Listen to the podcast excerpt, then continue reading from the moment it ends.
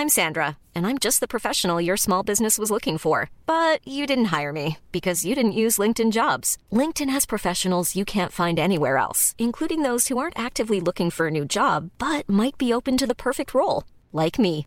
In a given month, over 70% of LinkedIn users don't visit other leading job sites. So if you're not looking on LinkedIn, you'll miss out on great candidates like Sandra. Start hiring professionals like a professional. Post your free job on linkedin.com/people today. Heraldo Media Group presenta Sergio Sarmiento y Lupita Juárez. Información veraz y oportuna con un toque personal y humano.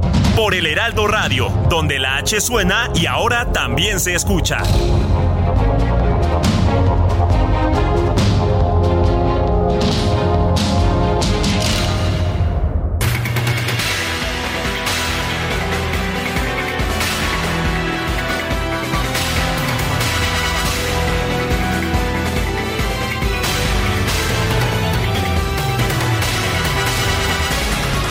Son las 7 de la mañana con un minuto. Yo soy Sergio Sarmiento. Quiero darle a usted la más cordial bienvenida a El Heraldo Radio. Ya sabe usted que nos gusta tenerlo bien informado. Esa es nuestra responsabilidad principal.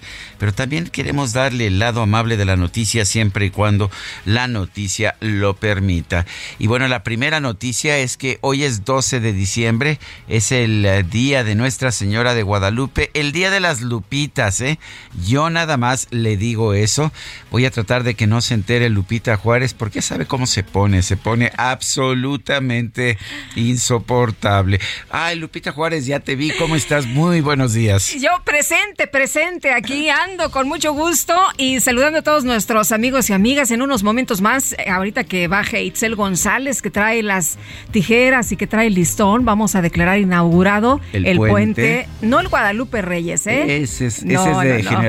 Viejas y anticuadas. Vamos al Guadalupe Juárez. Eso, ese, me parece bien. Está un poquillo más largo. ¿Quiere ser Ojalá usted- que aguantemos. ¿Quiere ser usted moderna? ¿Quiere usted eh, pues a salir adelante en la vida? Celebre con nosotros el Puente Guadalupe Juárez. Y si usted quiere seguir viviendo en el pasado, ahí este, ya sabe, con los conservadores y neoliberales y fifís, entonces puede quedarse con el Guadalupe Reyes. Oye, yo ya estoy lista, preparada. Hice ¿Ya un propedéutico. ¿Ah, Unas sí? amigas mías este, ¿Te están me, invita- apoyando? me invitaron, me apoyaron el sábado, Rosalinda y Luisa Vélez. Me dijeron, oye, para todo hay que prepararse en la vida. Y vamos a hacer un propedéutico, así que desde el sábado estoy pues ya Preparada para el Gua- sí, Guadalupe preparada. Juárez. Pues muchas felicidades a todas las Lupitas, a todos los Guadalupes, muchísimas felicidades y vámonos a, a Alfonso trabajar. Cermeño, el notario, me está diciendo que Sí. muchas felicidades. Muchísimas gracias, Alfonso. Un abrazo. Oye, y fue cumpleaños ayer de don Antonio Cosío, a quien Ah, también le también mandamos lo queremos mucho. un fuerte abrazo, Muy bien. larga vida y lo queremos un montón, él lo sabe. Me parece bien, son las 7 con 3. Vamos, ahora sí, a un resumen Hay de que la trabajar. ¿verdad? Eh, hay que trabajar, y si no, ya sabes que, que se, se enojan por ahí. No está el DJ Kike, pero de todas formas, no sé nuestro operador cómo se llama, ya nos lo pasarán. A ver, Luis. Ulises. Ulises, Ulises, Ah, muy bien, Ulises, como Odiseo, como el personaje de la, de la Odisea. Bueno, vámonos pues. Vámonos pues a un resumen de la información de este lunes 12 de diciembre del 2022. El secretario de Gobierno de la Ciudad de México, Martí Batres, informó que más de 3 millones 100 mil personas acudieron a la Basílica de Guadalupe por las celebraciones del Día de la Virgen. Bueno, la Secretaría de Seguridad Ciudadana de la Ciudad de México destacó que más de 20 mil servidores públicos y 5 mil policías participaron en el operativo Bienvenido Peregrino 2022. Y las autoridades de Guerrero confirmaron que un grupo armado asesinó a siete personas en la comunidad de El Durazno, municipio de Coyuca de Catalán, en la región de Tierra Caliente. Entre las víctimas hay un menor de edad. Estuvo horrible, horrible. Estuve oyendo algunos eh, videos que, que, se tomaron. No se ve la acción, pero el eh, ruido de los balazos está tremendo. No les hacían caso a las personas. Es una comunidad muy chiquita, 250 habitantes. La gente dice que lo que quieren, pues estos señores de la delincuencia es quitarles sus casas. Alguna gente todavía estaba en el cerro. Muchas personas, pues estaban enojadas porque la autoridad no, no llegaba. Eh, pasaron casi 24 horas para que fueran a recoger los cuerpos. En fin, la situación muy complicada. En Guaymas, Sonora, se registraron bloqueos y por lo menos seis ataques de integrantes del crimen organizado en contra de comercios y automóviles. Las autoridades estatales confirmaron un saldo de una persona muerta y siete sujetos detenidos. Las autoridades de Sonora también reportaron el hallazgo de cinco jóvenes muertos en el municipio de Cajeme. Los cuerpos estaban maniatados y presentaban signos de tortura.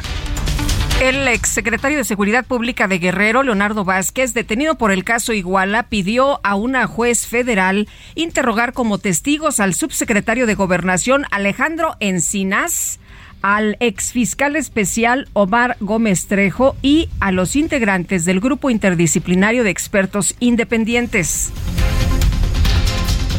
El fiscal general de Zacatecas, Francisco José Murillo Ruiseco, confirmó la detención de dos presuntos autores materiales del asesinato del juez Roberto Elías Martínez ocurrido en el municipio de Guadalupe.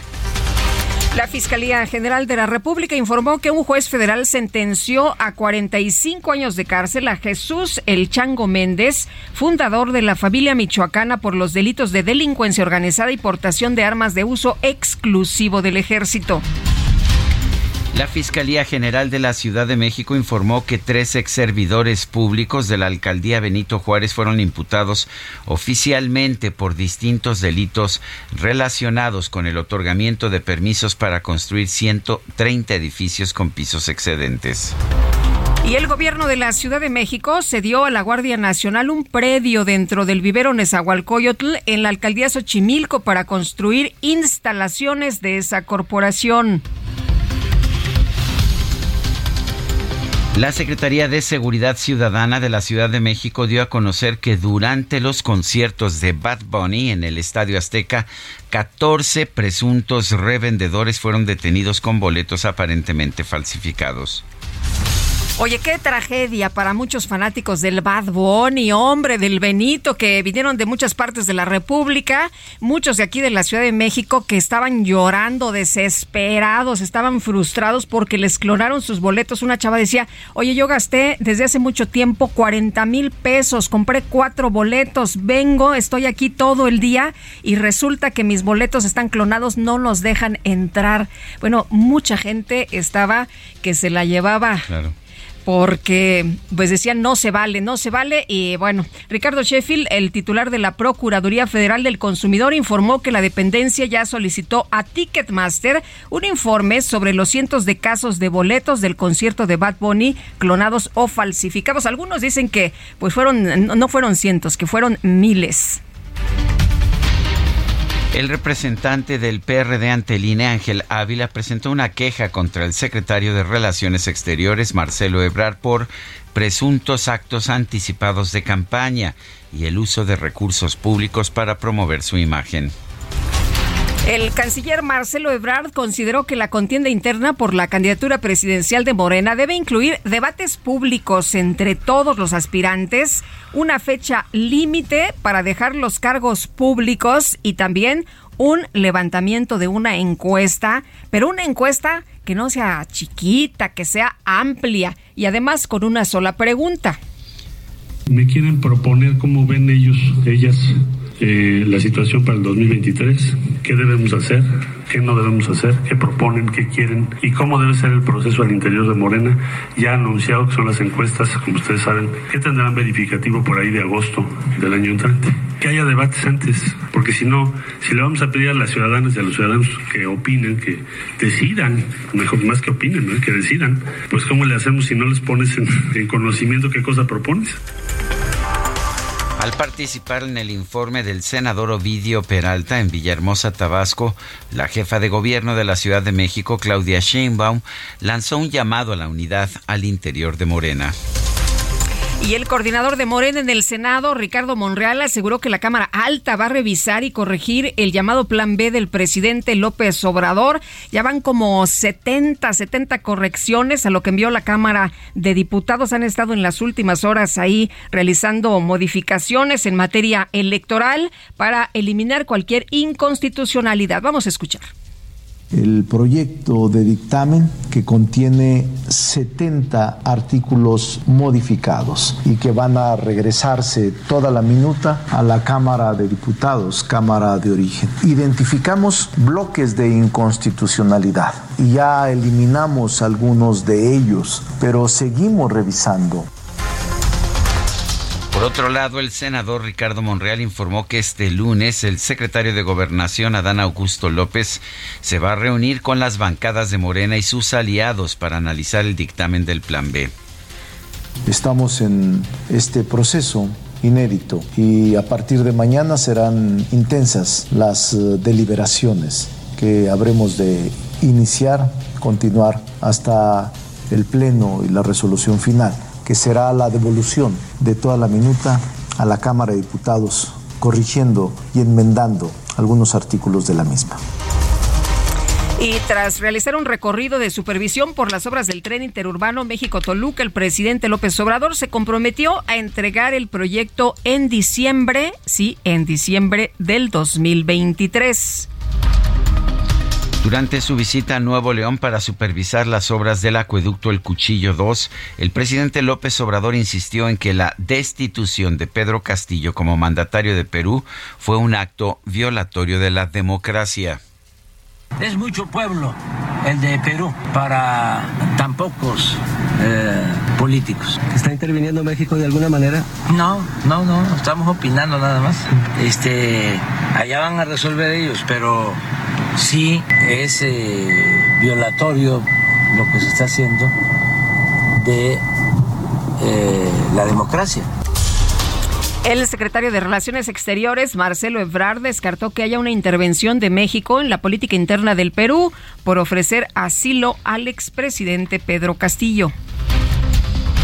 En distintas partes de Perú se registraron protestas en contra del nuevo gobierno de la presidenta Dina Boluarte, con un saldo de dos muertos y por lo menos cinco heridos. Y tras lo ocurrido, la presidenta Dina Boluarte anunció que va a enviar al Congreso un proyecto de ley para adelantar las elecciones generales a abril del 2024.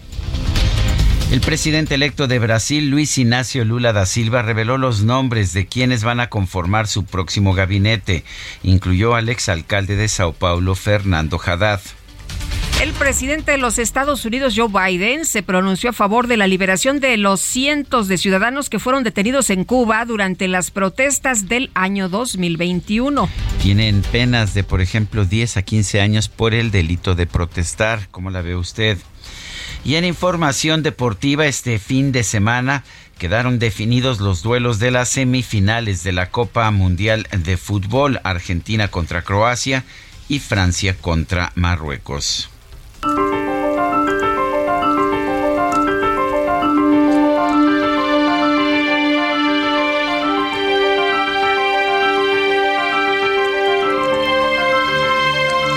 Y vamos a la frase del día. Es hora de detenerse. ¿Por qué tanta agitación? Mi abuela decía que no debemos ser esclavos de la prisa. Isabel Allende en su obra El Plan Infinito.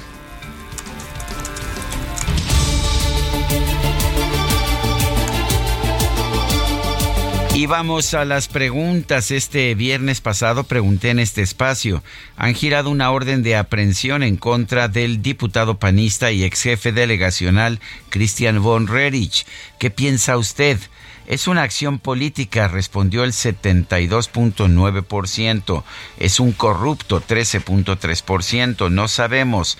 13.9%. Recibimos 5.470 participaciones. Las destacadas de El Heraldo de México.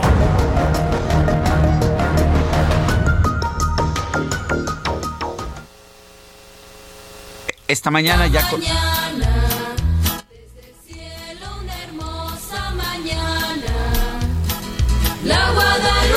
Bueno, es que ya nos surge, mi querido Sergio. Ya, ¿verdad? Ya, ya, ya nos surge declarar inaugurado formalmente El puente Guadalupe Reyes ya llegó, Itzel, con las tijeras, ya, ya nos está dando nos está repartiendo aquí el listón para que eh, al mismo tiempo los tres cortemos el listón. ¿Cómo estás, Itzel González? Muy buenos días. Muy buenos días. Ya pasan nuestras chicas edecanes con el listón y en este momento cortamos, tomen sus tijeras y cortamos el listón de la inauguración de este puente que ya está fe y legalidad nos dio el notario. Entonces estamos muy contentos arrancando es estos festejos que nosotros sí. El notario Cermeño, ¿eh? No, no cualquiera, no cualquiera. Alfonso Cermeño, notario número 5. Sí, híjole, no. E, esto está muy formal. Y ya este, ahorita aquí que, que ya viene con los tamalones, entonces eh, eh, este puente se inaugura y sí va a inaugurar en grande. Sergio Lupita, amigos, lunes 12 de diciembre, sí trabajamos completamente en vivo, son las 7:15 de la mañana y hay mucha información, así que ¿qué les parece si después de inaugurado este puente Guadalupe Juárez, comenzamos con la información que se publica esta mañana en el Heraldo de México? En primera plana, reporte con DUCEF, instituciones no bancarias favoritas para remesas. Más de 80% del envío de dinero se realiza a través de plataformas que ofrecen carteras digitales, desde las cuales es posible mover divisas entre países de una manera inmediata y más barata, destaca la comisión país contra Ticketmaster van 500 quejas y denuncias. Profeco y la empresa se han reunido dos veces en este año. Ciudad de México, ciudadanos muestran apoyo a Claudia Sheinbaum. La organización Suma conforma comité de transformación en pro de la mandataria en Tabasco. Miles le dan su apoyo. Estados, Baja California, fuerte lluvia causa caos en Tijuana. Cayeron postes y árboles. Afortunadamente no hubo lesionados. Orbe Pedro Castillo rechaza test toxicológicos. El expresidente no autoriza que tomen muestras de sangre.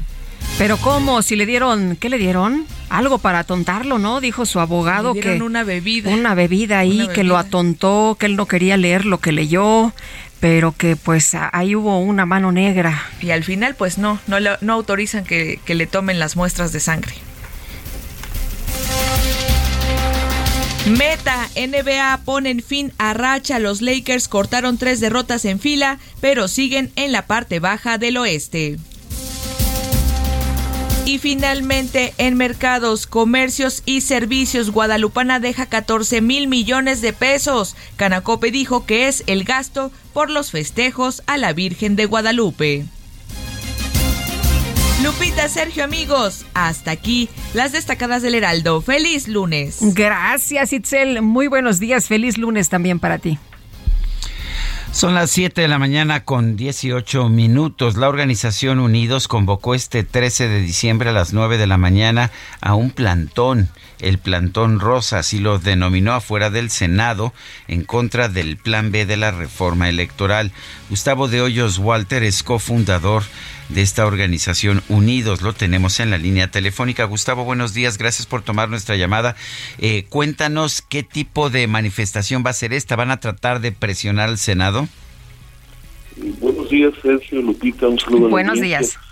Eh, efectivamente, eh, el día de mañana vamos a realizar este plantón afuera del Senado, el plantón rosa, justamente un mes después de que convocamos a la Marcha por la Democracia, que fue el primer llamado a las y los legisladores para que rechazaran las propuestas del presidente de la República. Hay que recordar con la audiencia que en este inter eh, fue derrotada la propuesta de reforma constitucional, pero que, citando Sergio, siendo esclavos de la prisa, eh, se pretende aprobar una reforma de gran calado en materia legislativa eh, claramente inconstitucional en su procedimiento y en su fondo, y justamente por esa razón es que mañana estamos convocando a este plantón.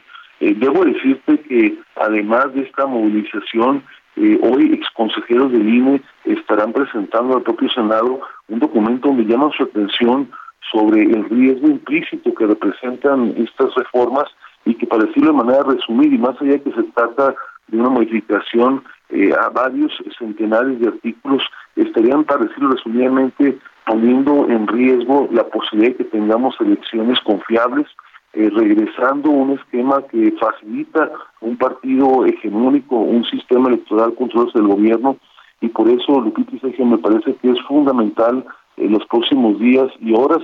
Eh, hay, como ya ha trascendido, eh, un buen número de legisladores, incluido el oficialismo, incluidos de Morena, que sienten que hay un riesgo para el país y esperamos que los legisladores en el Senado corrijan eh, este paquete de reforma nosotros pensamos que debería ser rechazado porque no ha tenido eh, una valoración y un análisis completo, pero ciertamente eh, creo que el Senado al menos estará realizando una modificación sustancial de lo que recibió su colegisladora. Eh, Gustavo, preguntarte, ayer se dio a conocer que se habían acordado cambios eh, con el gobierno eh, según las gestiones del senador Monreal y otros senadores de Morena.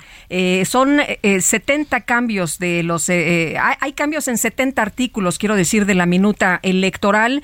¿Y cómo ves esto? ¿Crees que esto es positivo? ¿Crees que esto es un avance o todavía hay riesgo en algunos de los artículos que puedan no ser modificados?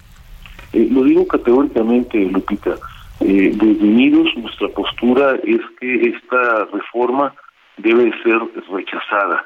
Eh, más allá de los detalles, se trata de un gran número de cambios. Eh, es evidente que la modificación de un sistema electoral con las pretensiones que se plantean en esas iniciativas debe ser producto de un análisis cuidadoso, de una reflexión profunda, de un proceso de consensos entre las fuerzas partidarias de las oposiciones y el oficialismo.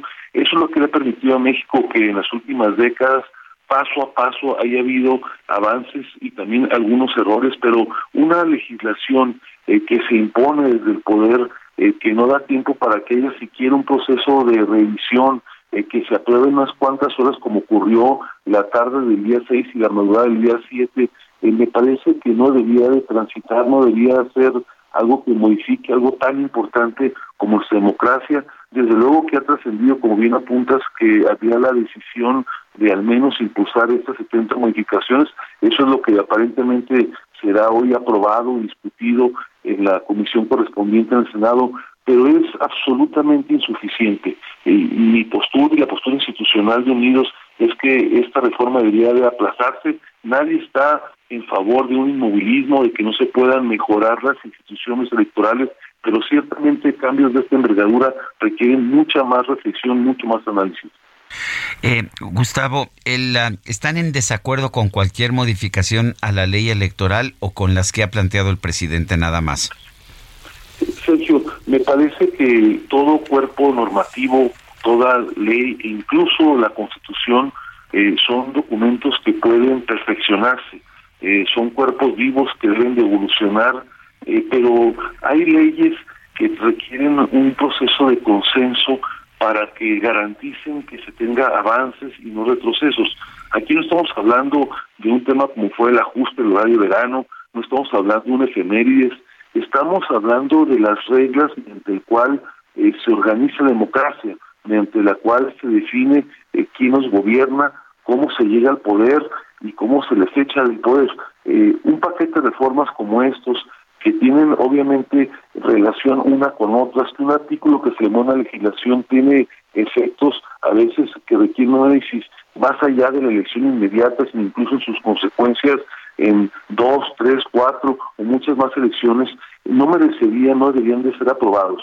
De ninguna manera podemos ser partidarios del inmovilismo, pero mucho menos del apresuramiento legislativo, de la irreflexión y de que haya retrocesos y sobre todo, Sergio, que se esté legislando basados fundamentalmente en las fobias, en las confrontaciones personales, en las elecciones con dedicatoria que se nos quieren imponer para la siguiente elección federal.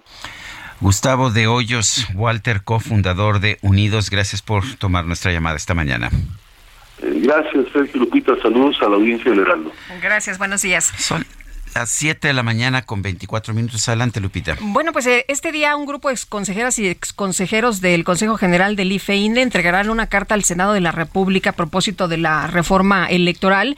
Y lo que dice es lo siguiente, tras revisar las cinco reformas en materia electoral aprobadas por la Cámara de Diputados, eh, quienes escribimos, eh, externamos nuestra preocupación de que de aprobarse por el Senado en sus términos no habrá garantías para la celebración de elecciones libres y confiables. El rediseño que sufrirían las autoridades electorales es de gran calado y amerita una reflexión pausada en torno a sus implicaciones, parte de lo que dice este comunicado.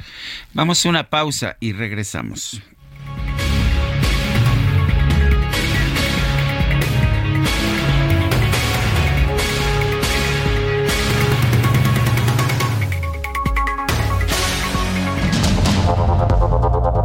Continuamos con Sergio Sarmiento y Lupita Juárez.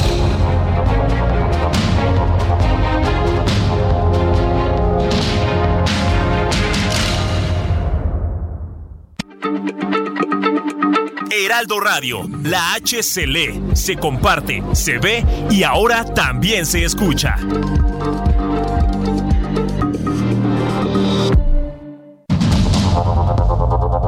Continuamos con Sergio Sarmiento y Lupita Juárez por el Heraldo Radio.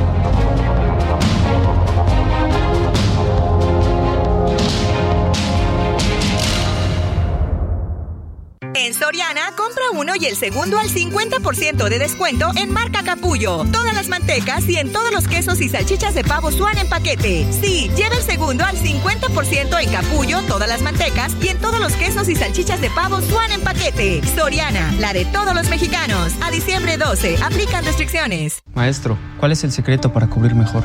El secreto está dentro. ¿Dentro de mí, maestro? No, dentro de este empaque de aplanado Cemis. Sé un campeón con Cemix, que te ofrece la mayor variedad en adhesivos para instalar pisos y en estucos para aplanar paredes. Adhesivos, estucos y boquillas Cemix. Bien pegado, bien seguro. Maestro, ¿cuál es el secreto para cubrir mejor? El secreto está dentro. ¿Dentro de mí, maestro? No, dentro de este empaque de aplanado Cemis. Sé un campeón con Cemix, que te ofrece la mayor variedad en adhesivos para instalar pisos y en estucos para aplanar paredes. Adhesivos, estucos y boquillas Cemix. Bien pegado, bien seguro. Todo parece indicar que cuatro años después de levantar el trofeo de la Copa del Mundo, Francia regresará a la final para intentar convertirse en el primer equipo desde Brasil en 1962 en hacer una defensa exitosa de su título mundial. Tienen al máximo goleador del torneo, Kylian Mbappé, y al jugador más talentoso del planeta, el mismo Kylian Mbappé, y también una envidiable variedad de amenazas al ataque, un mediocampo comandado por Antoine Griezmann y una defensa respetable.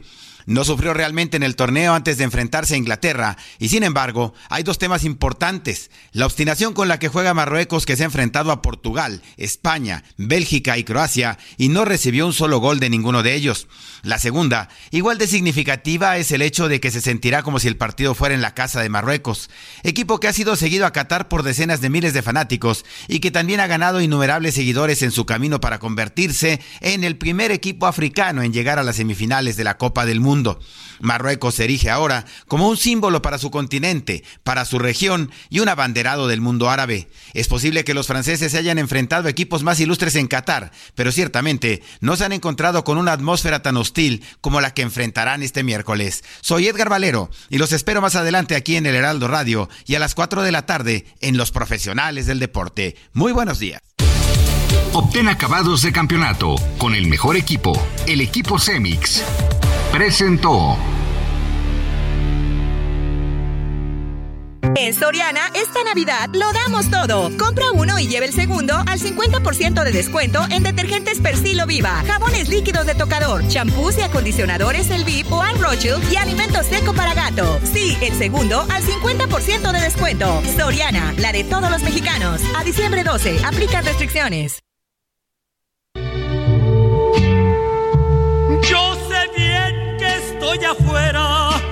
Pero el día que yo me muera, sé que tendrás que llorar. Llorar, llorar, y llorar. Dirás que no me quisiste, pero vas a estar muy triste y así te me vas a quedar.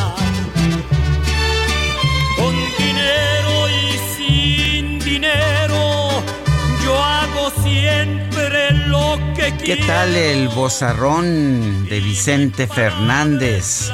Hoy vamos a estar escuchando a Vicente Fernández, lo recordamos, falleció el 12 de diciembre de 2021. Hasta en eso, mexicano y guadalupano, ¿no es así, Lupita? Pues, ¿qué te parece? Y hoy estaremos escuchando la voz precisamente maravillosa de Vicente Fernández. Y esto que, pues se llama, ¿cómo se llama? El rey. El rey, ni más ni menos.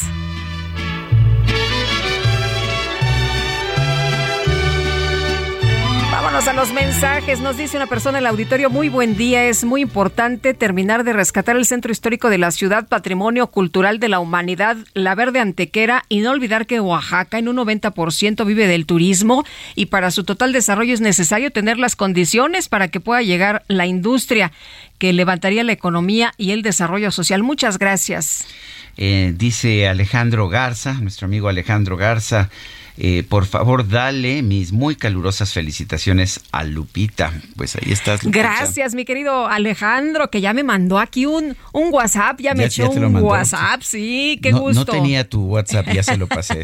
gracias, gracias, Sergio. También a Marilu Rodríguez y a eh, Miguel Jiménez, que dice, buenos días, muchas felicidades, Lupita, que la pases súper en compañía de tu familia y amigos. Te envío un fuerte abrazo a la distancia.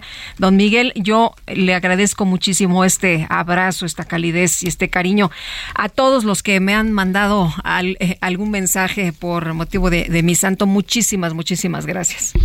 Bueno, y dice, dice otra persona, buenos días, felicidades Lupita, que, las, que la pases súper en compañía de tu familia y amigos. Te envío un fuerte abrazo a la distancia de Miguel Jiménez. Siete de la mañana con 36 minutos. En Soriana, esta Navidad lo damos todo. Aprovecha un 20% de descuento en muñecas, figuras de acción, pistas y todo el departamento de hogar. Además, 50% de descuento en todos los artículos navideños. Soriana, la de todos los mexicanos. A diciembre 12, excepto Nochebuenas y Pinos Naturales. Aplican restricciones. El secretario de Gobernación, Adán Augusto López, se va a reunir hoy con las bancadas de Morena, el PT, el Partido Verde y el PES para planchar la reforma electoral. Misael Zavala, adelante. Buenos días, Sergio. Buenos días, Lupita. Efectivamente, Sergio, pues en punto de las nueve de la mañana arrancará esta reunión del secretario de Gobernación, Adán Augusto López Hernández, con las bancadas, los grupos parlamentarios de Morena y sus aliados, el PT, el Verde Ecologista y también Encuentro Social. Esto con la finalidad, pues, de presentarle las modificaciones a las reformas a las leyes secundarias en materia electoral, el denominado Plan B del presidente Andrés Manuel López Obrador. Así lo informó el coordinador de Morena en el Senado, Ricardo Monreal, quien detalló que el encuentro con el secretario de Gobernación será un par de horas antes de que las comisiones del Senado analicen y voten el dictamen sobre la reforma electoral, el cual tendrá modificaciones debido a que tiene inconsistencias constitucionales. Se habla, Sergio Lupita, de al menos 70 eh, modificaciones que le harán a la minuta que llegó de San Lázaro y que hace unos días pues el presidente Andrés Manuel López Obrador había dicho que hay que tener correcciones en ese sentido. Monreal indicó que desde el miércoles fue tornada la minuta desde la Cámara de Diputados, por lo que está a disposición de todos los senadores para su revisión y no hay argumentos pues para que los senadores no modifiquen o no presenten sus propuestas. Estas comisiones serán las de Gobernación y Estudios Legislativos Segunda, las que estarán eh, analizando y votando en punto de las 12 eh, del mediodía de hoy la eh, minuta la reforma la reforma electoral. En este sentido, pues hay varias inconsistencias que deben de ser aclaradas. Por ejemplo, esta eh, situación de permitir que los partidos políticos que obtengan menos del 3% de la votación puedan seguir con su registro nacional. Esto, eh, pues ya varias comisiones y varios senadores dijeron que lo van a eliminar, entre otras inconsistencias. Pues en un par de horas ya más eh, Sergio Lupita se estarán reuniendo primero ya el secretario de Gobernación con las bancadas de Morena y sus aliados. Sergio Lupita, hasta aquí la información. Isabel Zavala, muchísimas gracias. Gracias, buen día. Oye, qué chistosos el PT y el Verde, ¿no? Que dijeron, no, pues ya la hicimos, aquí ya nos pasamos, lo, nos transferimos los votos y así nunca pierdes ni tú ni yo. Claro. A pesar de que la Suprema Corte de Justicia ya dijo que no puede haber un no, no puede haber un sistema en el que votas por un partido, pero pues que los dirigentes de los partidos deciden entregarle el voto a otro partido. No se vale, ¿no? Pues imagínate. nada más. Oye, y ayer leía un tuit que tuve que leer dos veces porque dije, ah, caray, sí está diciendo esto. El exdiputado morenista Porfirio Muñoz Ledo aseguró que la propuesta de reforma electoral del presidente Andrés Manuel López Obrador es un golpe de Estado. A través de sus redes sociales, en su cuenta de Twitter, Muñoz Ledo consideró que por estos hechos López Obrador debería de ser procesado ante la Corte Penal Internacional y llamó a los senadores a no aprobar esta iniciativa. La iniciativa electoral del presidente López Obrador significa un golpe de Estado contra nuestro régimen constitucional. El Senado no debe aprobarla y el presidente debe de ser procesado ante la Corte Penal Internacional. Tenemos el derecho a rebelarnos contra la opresión, fue lo que escribió en este mensaje el pues eh, eh, muy conocido, ¿no? Por sus posiciones últimamente en contra del presidente López Obrador, eh, por ser muy crítico por esta posición tan crítica de Porfirio Muñoz Ledo. Ricardo Monreal, presidente de la Junta de Coordinación Política y todavía coordinador de los senadores de Morena, eh, dijo que el Senado va a corregir los errores y las inconsistencias inconstitucionales de la reforma electoral en leyes secundarias aprobada por la Cámara de Diputados. Esto significa que el proyecto se va a devolver a San Lázaro una vez que pues que sea votado por el Senado. Dijo que cualquier reforma electoral debe contar con legitimidad social y dijo que de no corregirse los errores delicados de las minutas que enviaron los diputados se iría en detrimento de la calidad de la democracia.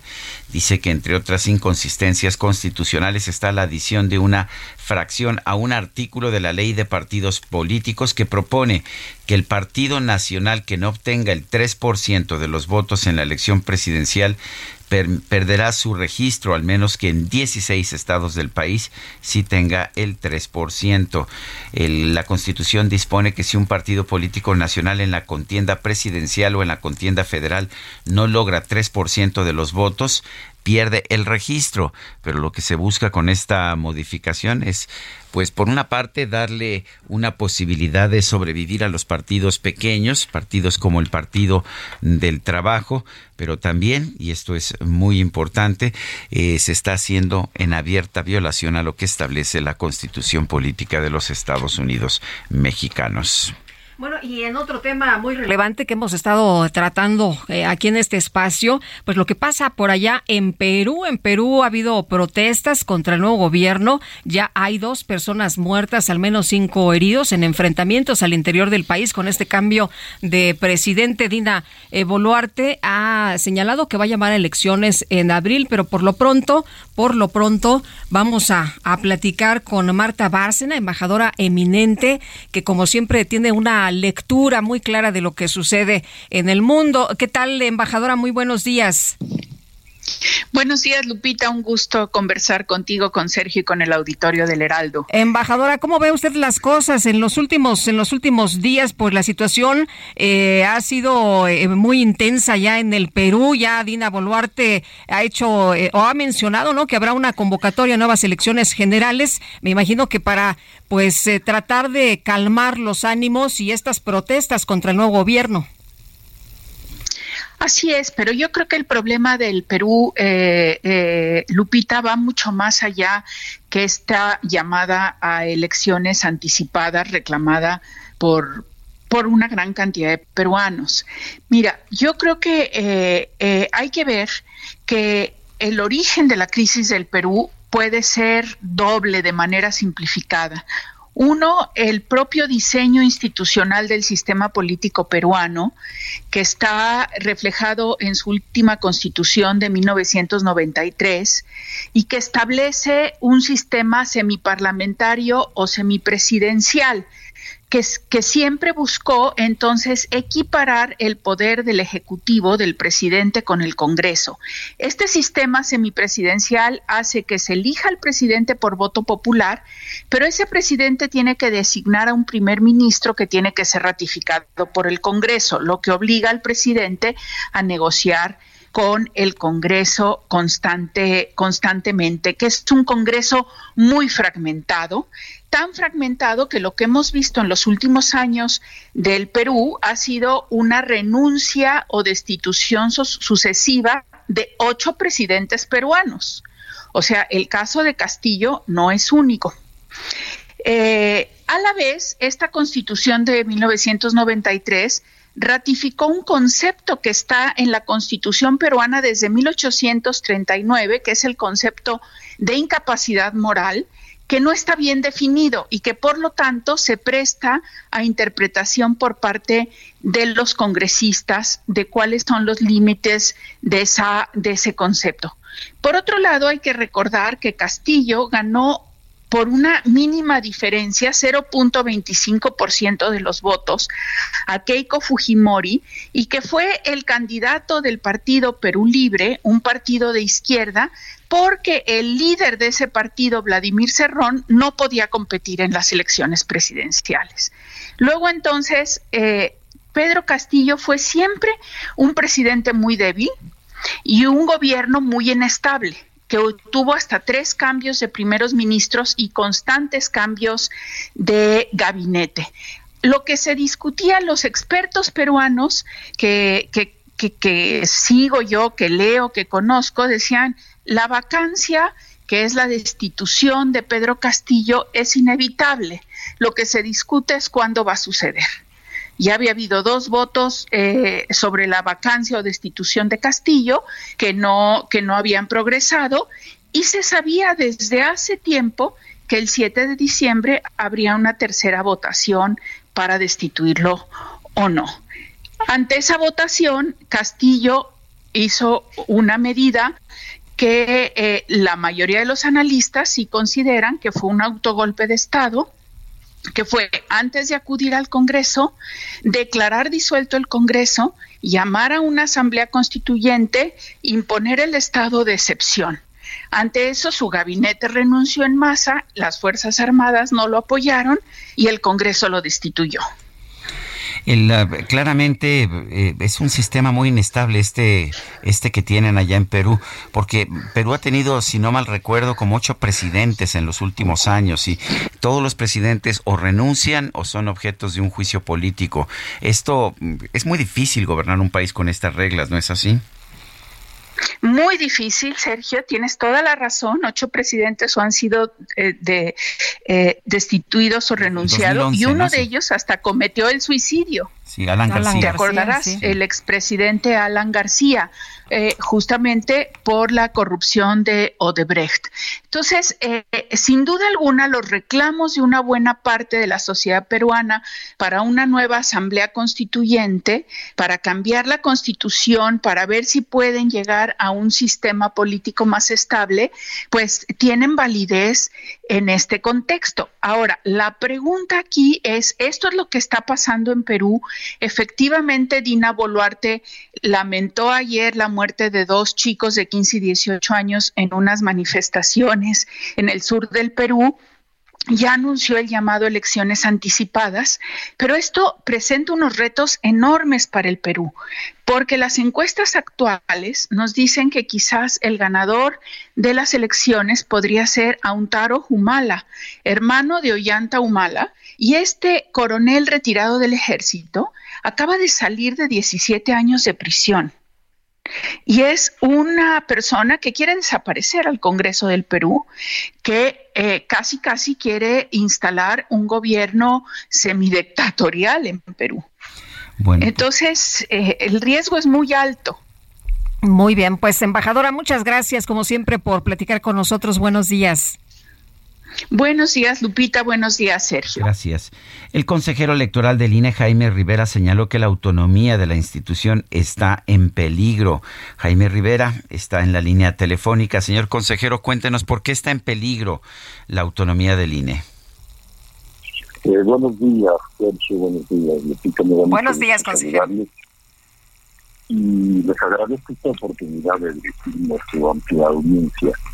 Está en peligro por la, el, el por la, los cambios a las leyes que ha aprobado en primera instancia la Cámara de Diputados, porque debilita muy severamente las capacidades de operación del instituto y por lo tanto esa garantía que hemos tenido ya por muchos años en México de que las elecciones se organizan eficientemente y con integridad. En México ya se volvió una casi una rutina que haya elecciones bien organizadas, que todos los ciudadanos encuentren en la mañana de la jornada electoral eh, su casilla bien instalada y con la oportunidad de votar libremente y en forma pacífica y ordenada. Eso es fruto de un trabajo muy profesional de, organismo, de un organismo permanente como es el INE, con todos sus órganos territoriales eh, distribuidos en el país y que hoy está en riesgo de desaparecer. Eso es muy grave para la integridad electoral y para la democracia. Eh, consejero, el día de hoy se ha mencionado que hay pues ya varias modificaciones en 70 artículos. Sin embargo, una de las que no se hacen, eh, la parte que se conserva, corresponde a la fusión de direcciones en el INE, la supresión de la Junta Ejecutiva y también la disposición de hacer temporales las juntas distritales para que funcionen solo 260 de 300. Si usted nos ha alertado a ver aguas con mutilar las juntas distritales del INE, ¿por qué? Porque las juntas distritales del INE son los brazos y las piernas de operación que permiten que las elecciones se organicen bien en todo el territorio nacional. Hay muchas tareas. Mencionaré solo dos de las más importantes, pero son muchas más las que realizan estas juntas distritales. La tarea más importante para unas elecciones es la ubicación de casillas en condiciones funcionales e imparciales. Y la otra tarea aún más importante es la integración de mesas directivas de casillas que se hace mediante un sorteo de cerca de 12 millones de ciudadanos a los que se les visita para invitarlos a participar como funcionarios de mesa directiva de Castilla, se les capacita mediante un proceso muy vigilado, muy objetivo, a la vista de consejeros distritales que son ciudadanos eh, no profesionales del INE, pero que vigilan y, toman decisiones eh, para el INE, eh, se nombran a estos ciudadanos y ciudadanas funcionarios de casilla que por su procedimiento de selección y de capacitación garantizan la imparcialidad y el apego a la ley, el conocimiento de lo que tienen que hacer en la casilla y cómo deben cuidar la integridad electoral. Todo esto depende de las juntas distritales y sus consejos distritales y sobre todo de un personal profesional altamente capacitado seleccionado, reclutado por el INE mediante concursos públicos, permanentemente evaluados en su desempeño, permanentemente capacitados.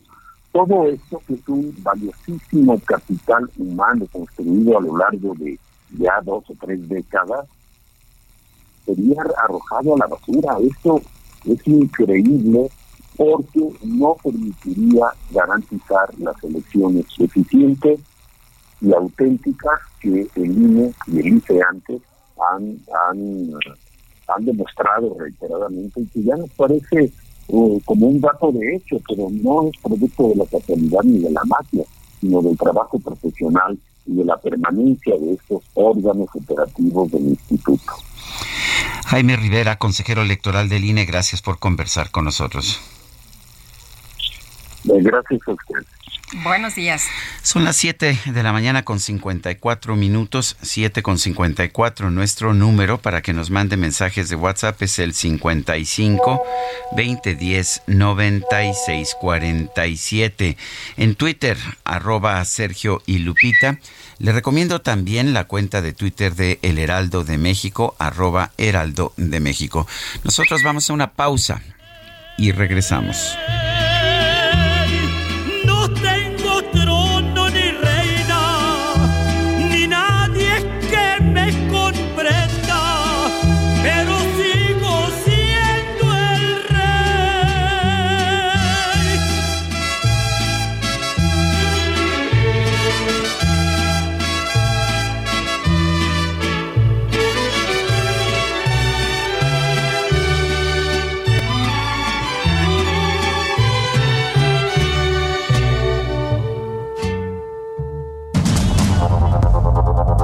Continuamos con Sergio Sarmiento y Lupita Juárez.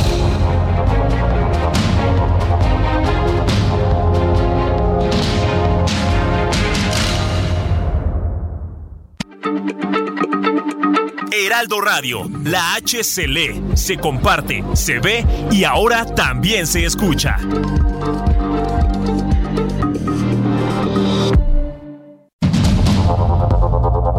Continuamos con Sergio Sarmiento y Lupita Juárez por el Heraldo Radio.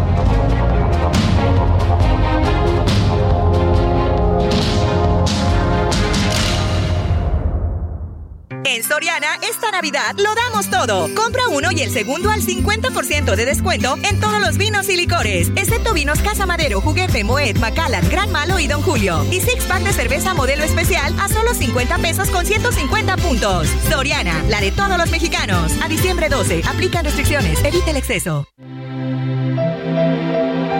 El 12 de diciembre no es un día feriado nacional. Sin embargo, muchos estudiantes y hasta trabajadores se toman este día libre, pero no solamente por asuntos relacionados con la fe. En México hay dos efemérides importantes el 12 de diciembre que se deben tomar en cuenta.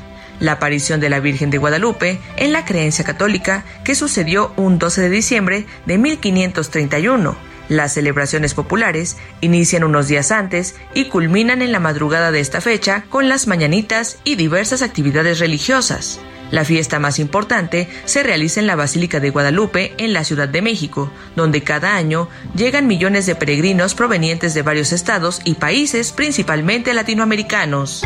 Sin embargo, la suspensión de actividades en las sucursales bancarias este 12 de diciembre no se deben al Día de la Virgen de Guadalupe, sino a que se celebra el Día del Empleado Bancario, que se creó con el objetivo de reconocer el trabajo de las personas que se encuentran detrás de las instituciones del sector financiero.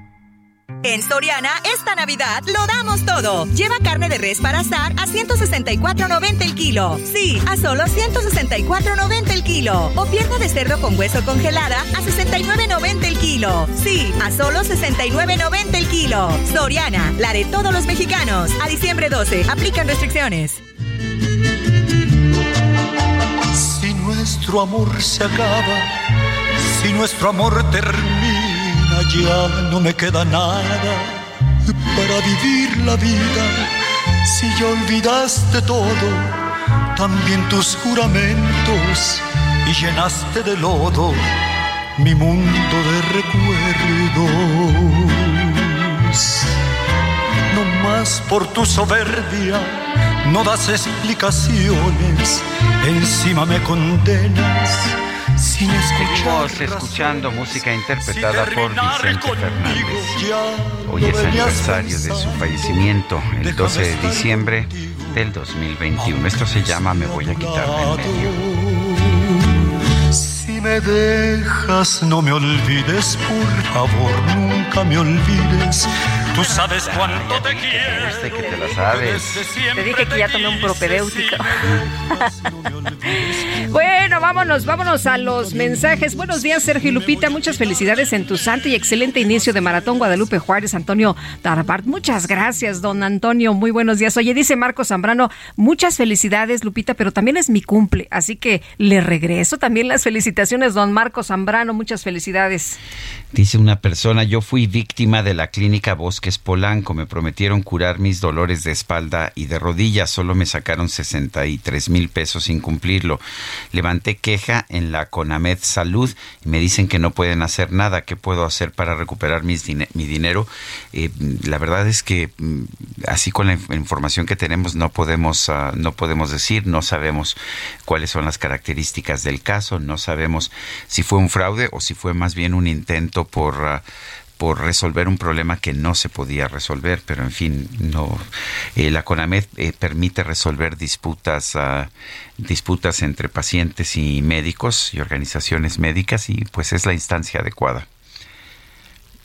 Bueno, y nos eh, dice otra persona, Oralia, buenos días e inicio de semana. ¿Qué diría el gobierno de ver que los peregrinos y todo ese mundo de personas que la fe los mueve en este día y que si les preguntan a qué vienen saben responder sin necesidad de amenazas, ni dinero, ni acarreos, ni tortas, ni frutsis? Les debería de dar vergüenza. Son las ocho con cinco minutos. Vamos al clima. En Soriana, esta Navidad lo damos todo. Aprovecha pantalla JBC 4K de 70 pulgadas a 12,990 más 18 meses sin intereses. Y además, 20% de descuento en enseres Black Decker, Tefal y en todas las freidoras de aire. Soriana, la de todos los mexicanos. A diciembre 12, aplican restricciones. El pronóstico del tiempo con Sergio Sarmiento y Lupita Juárez.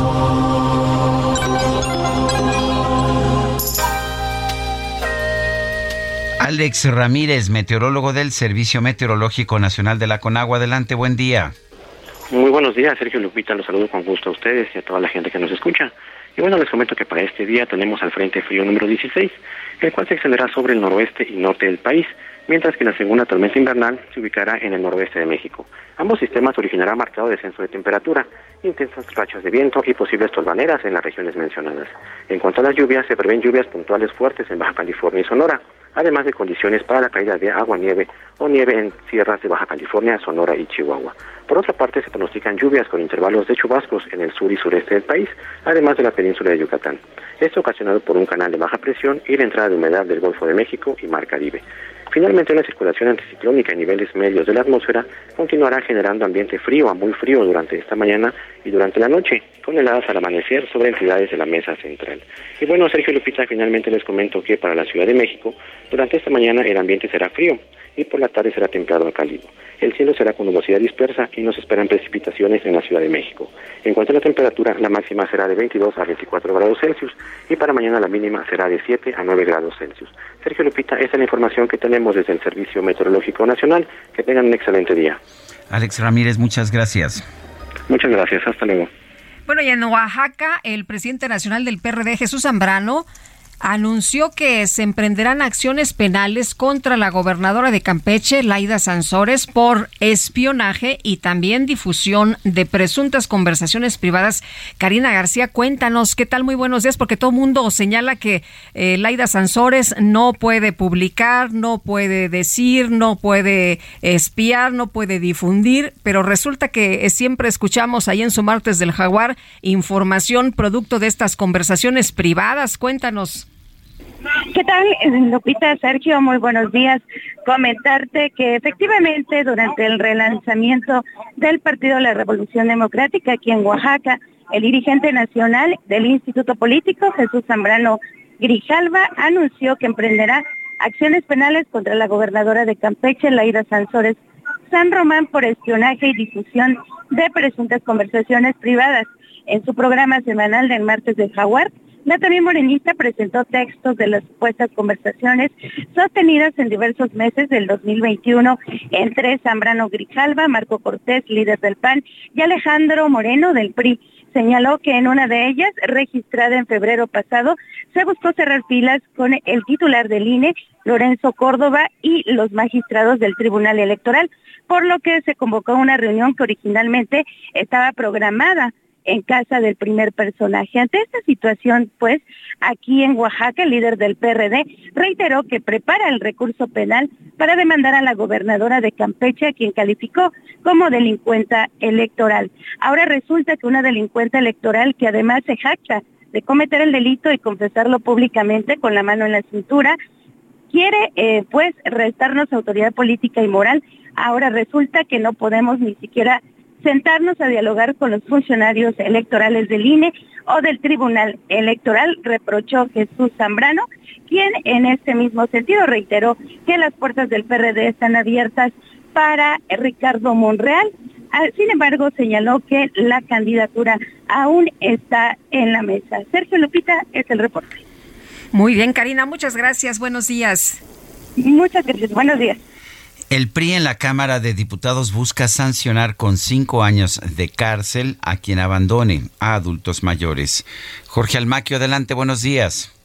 Gracias, Sergio Lupita. Amigos, ante la problemática que viven adultos mayores, la diputada Melissa Estefanía Vargas pide tipificar y sancionar el abandono, por lo que propuso adicionar los artículos 335, 336, 337 y 340 del Código Penal Federal para incluirlo como delito en el capítulo en la materia, el cual actualmente solo se refiere a menores de edad y cónyuges. Establece que al que abandone a un adulto mayor, teniendo obligación de cuidarlo, se le aplicará de un mes a cuatro años de prisión y si no resultare daño alguno privándolo además de la patria potestad o de la tutela si el delincuente es ascendiente o tutor del ofendido, al que sin motivo justificado abandone a un adulto mayor sin recursos para atender sus necesidades de subsistencia, se le aplicará de un mes a cinco años de prisión o de 180 a 360 días multa, privación de los derechos de familia y pago como reparación del daño de las cantidades no suministradas oportunamente por el acusado. Estipula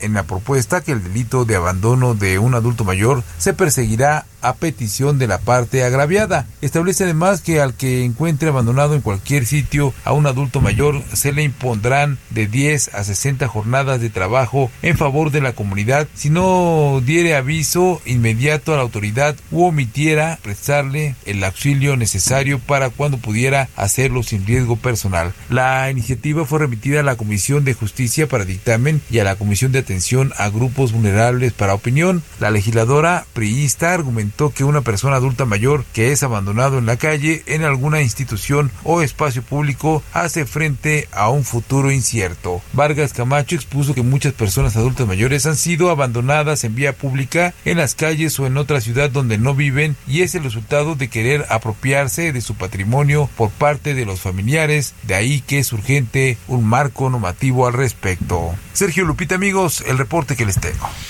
Jorge, gracias. Fuerte abrazo.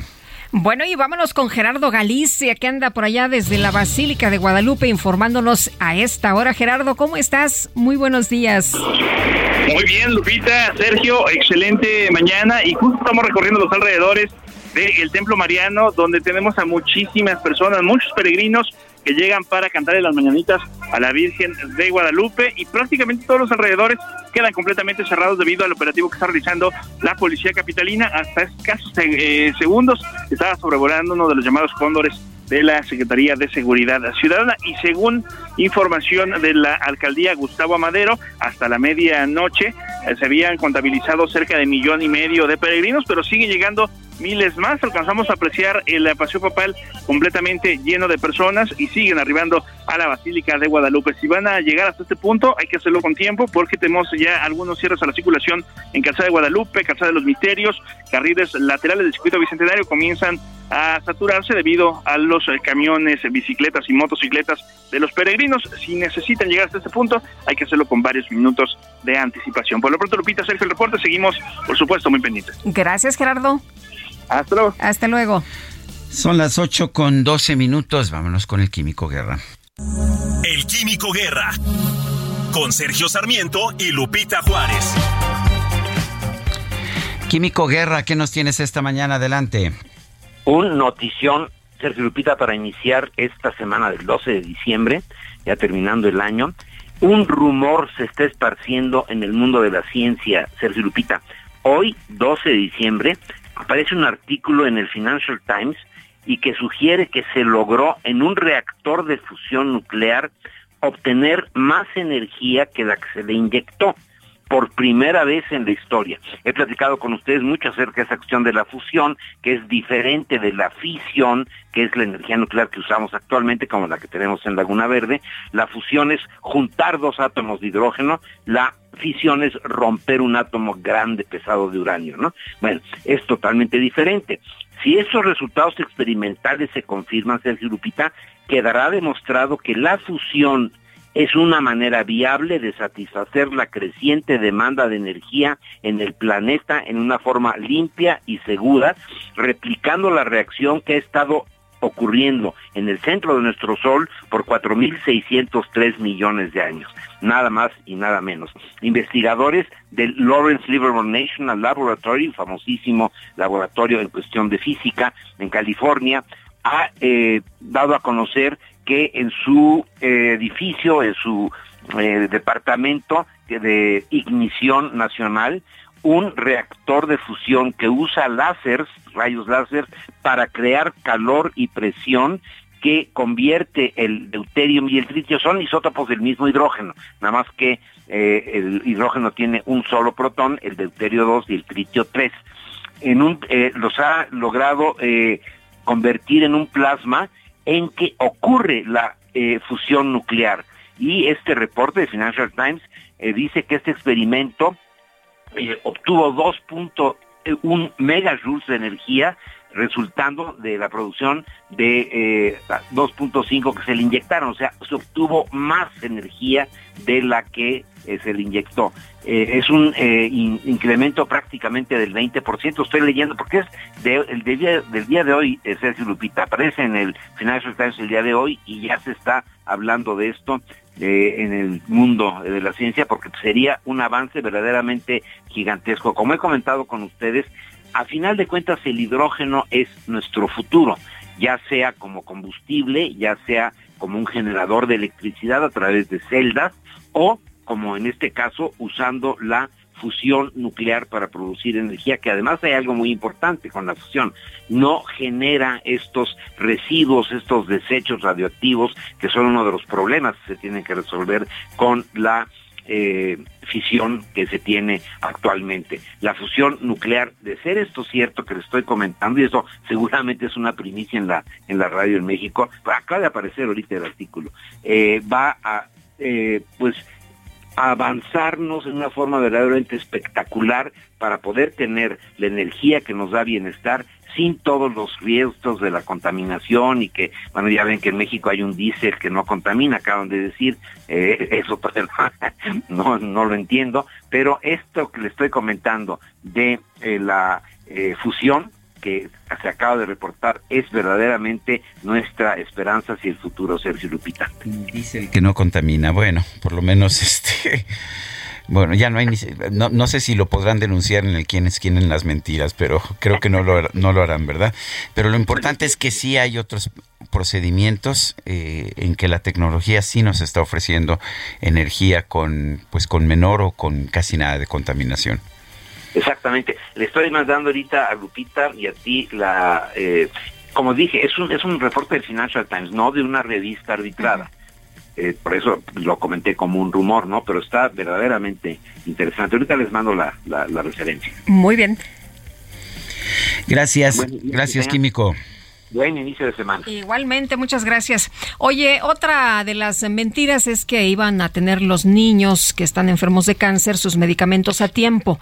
Esto fue lo que dijo el presidente. También dijo que si no se dejaría de llamar Andrés. Bueno, el INSABI anunció que la licitación de medicamentos con 618 claves para los ejercicios 2023-2024 retrasa su fallo, que debió de haber estado el primero de diciembre pues, eh, y, resulta que Ahora, ¿cómo le van a hacer los eh, quienes necesitan las medicinas, los medicamentos? Alejandro Barbosa, director de la Asociación Nariz Roja, ¿cómo estás? Qué gusto saludarte esta mañana. Buenos días.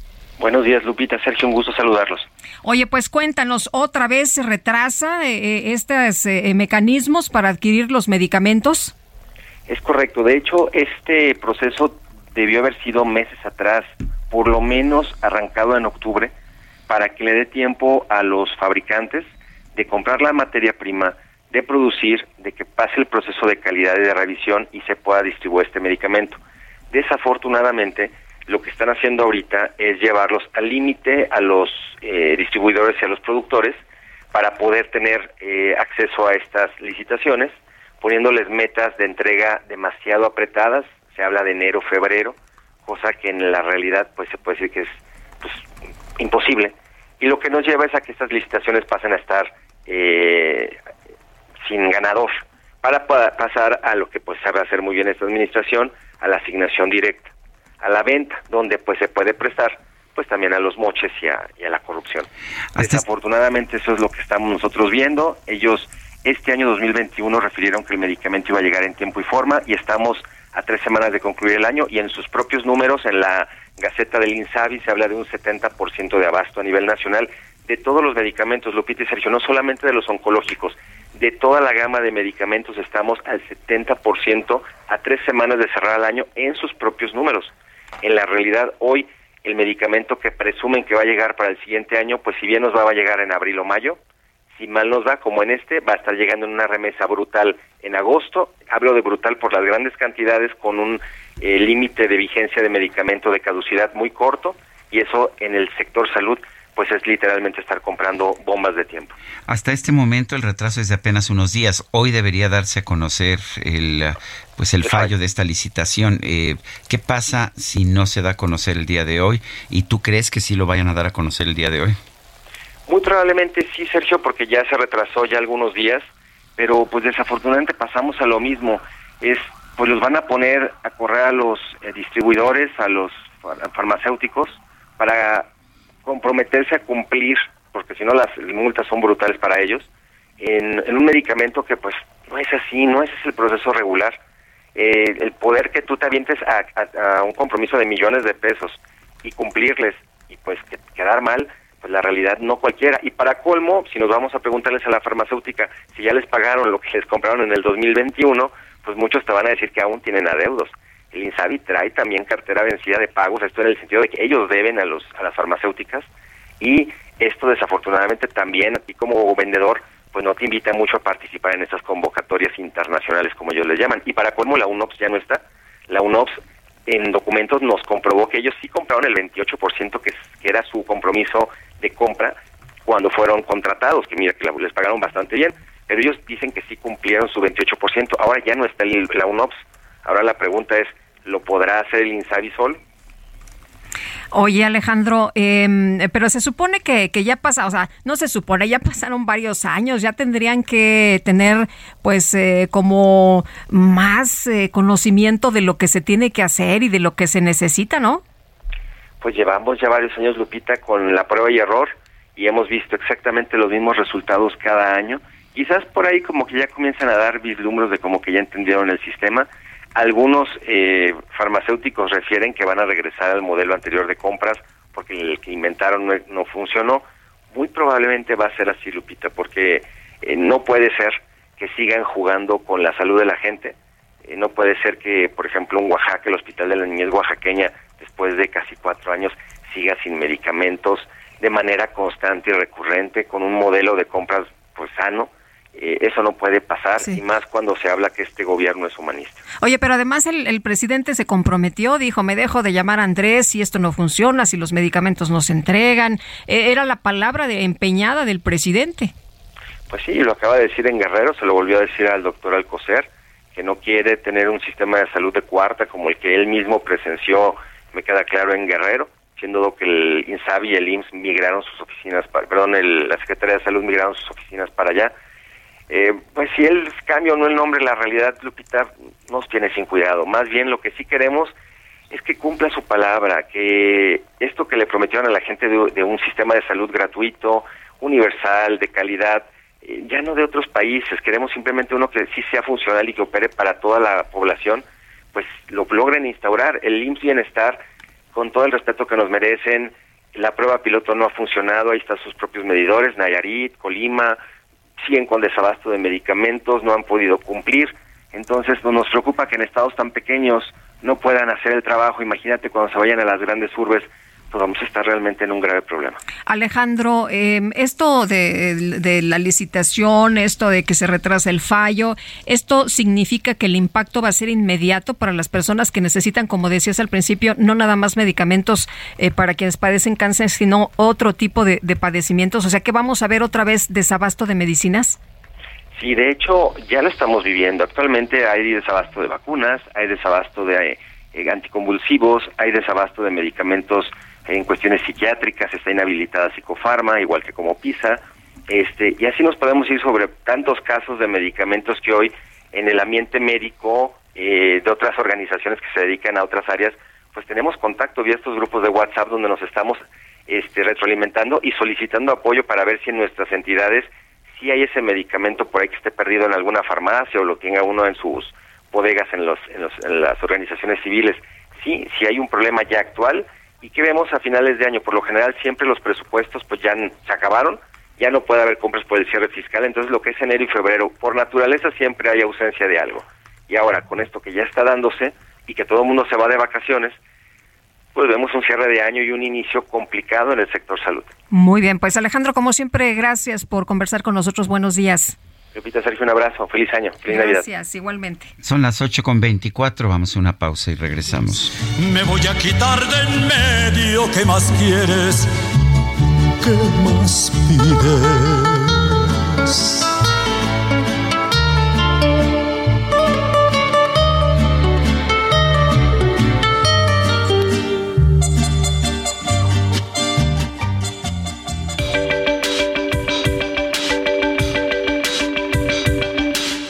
Sergio Sarmiento y Lupita Juárez quieren conocer tu opinión, tus comentarios o simplemente envía un saludo para ser más cálida esta mañana.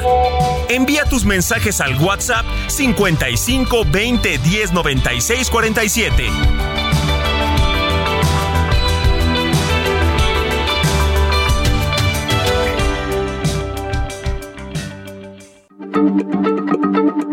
Heraldo Radio. La H se lee, se comparte, se ve y ahora también se escucha.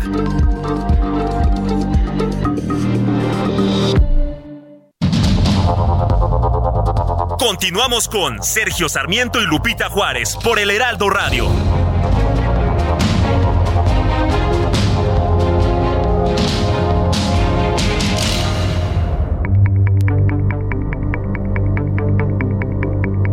Jaque Mate con Sergio Sarmiento.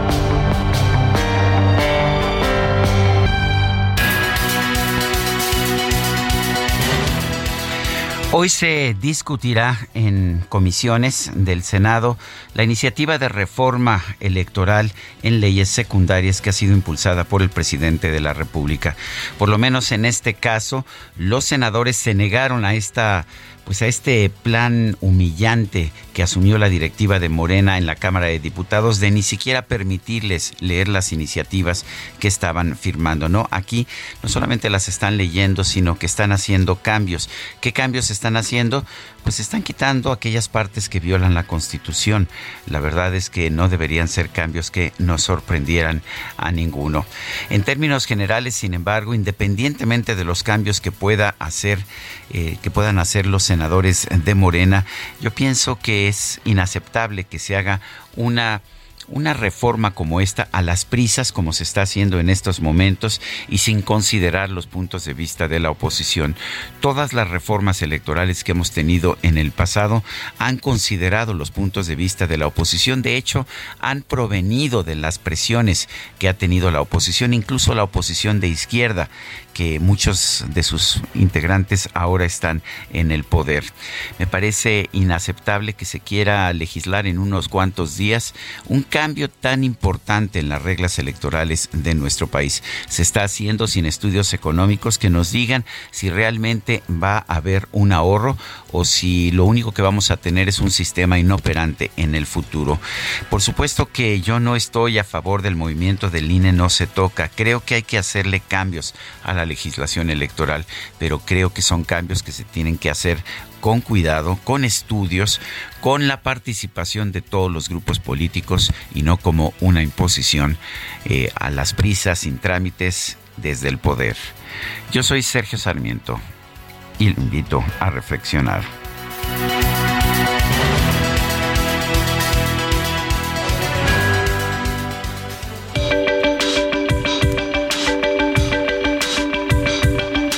Sergio Sarmiento, tu opinión es importante. Escríbele a Twitter en arroba Sergio Sarmiento.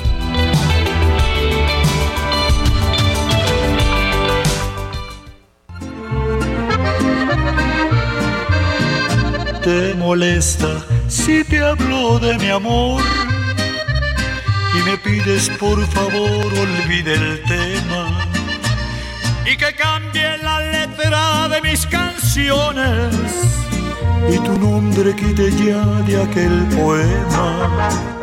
Te molesta, aguanta por favor.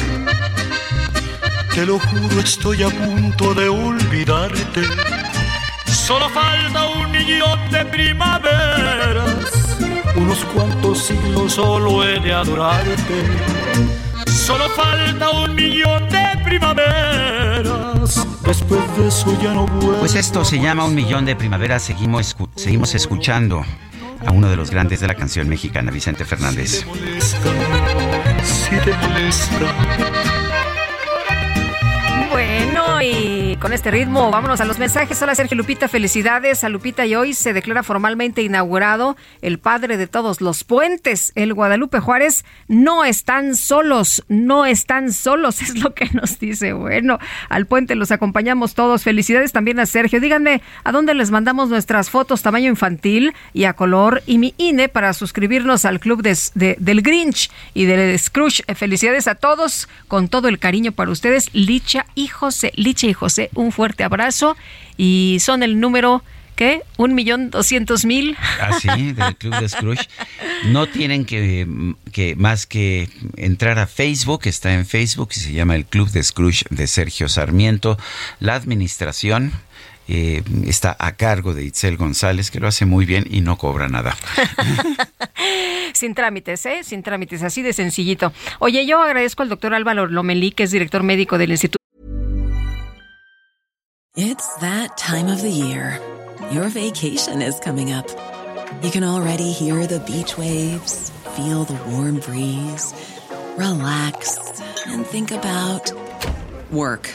You really, really want it all to work out while you're away. Monday.com gives you and the team that peace of mind. When all work is on one platform and everyone's in sync, things just flow wherever you are. Tap the banner to go to Monday.com.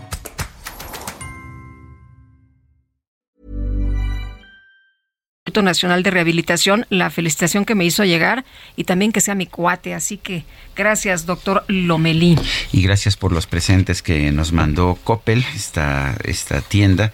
Eh, Diego Coppel Sullivan, eh, que nos hizo llegar. Muchísimas gracias. Y también a María Esther Aguirre, que cada año nos tiene en su lista, ¿verdad? De, bien portados.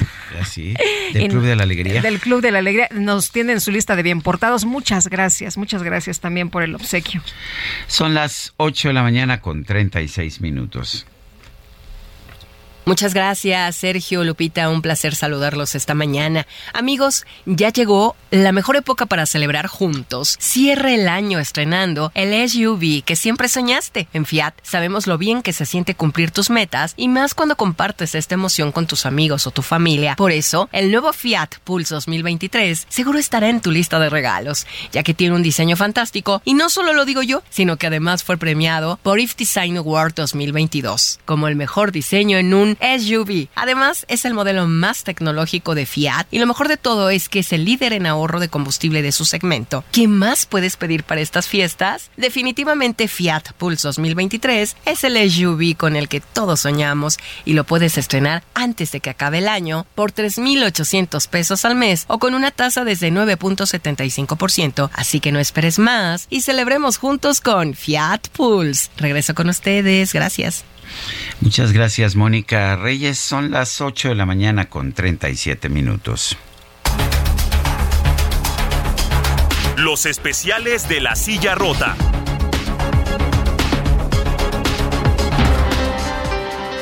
Y está con nosotros línea telefónica Jorge Ramos, periodista de La Silla Rota. ¿Qué nos invitan a leer, Jorge? ¿Cómo estás? Buenos días. Muy buenos días, Lupita, Sergio Auditorio. Pues ustedes recordarán que generalmente luego nos enteramos que algunas de las unidades habitacionales que construye el Infonavit, no solamente en, la Ciudad de México, en los alrededores, en algunas partes de la República de pronto quedan abandonadas porque pues, por alguna razón la gente no, no pudo irse a, vivir a donde se construyeron pues, apartamentos particularmente. Bueno, pues les contamos ahora en la silla rota como en una, una serie de viviendas que se llegaron a, denominar ciudades bicentenario aquí en las inmediaciones de la Ciudad de México, entre Camas, en Zumpango, varios de estos lugares. Estamos documentando cómo con base en datos de la Fiscalía del Estado pues se están convirtiendo, hagan ustedes un favor, en refugio de criminales. Han encontrado ya eh, varias de estas viviendas que están abandonadas, pueden verse las fotografías en el reportaje en la ciudad rota, de estos lugares que pues están abandonados y que creen, pues los están utilizando criminales para eh, cometer pues todo tipo de tropelías. Ya hay varias carpetas de investigación y no solamente en Estado de México, hay otros lugares en el país donde esto está ocurriendo, Lupita. Muy bien, pues muchas gracias Jorge por invitarnos a leer este artículo ahí en la silla rota. Muchas gracias esta investigación. Muy buenos días. Muy buenos días, son las 8 con 38 minutos después del conflicto que se registró con los boletos del cantante Bad Bunny en el Estadio Azteca. Mucha gente realmente desesperada porque, pues a pesar de haber comprado boletos, no pudo entrar porque los boletos eran clonados o algunas otras personas tenían boletos clonados y ya habían entrado. El Partido Verde en la Cámara de Diputados propuso facultar a la Procuraduría Federal del Consumidor para sancionar esta práctica. Lo curioso del caso es que yo sepa, está prohibido clonar boletos, porque pues eso es un fraude, pero en fin, eh, ya sabe usted que el Partido Verde siempre quiere pararse el cuello. Jorge Almaquio, cuéntanos de esta propuesta del Partido Verde.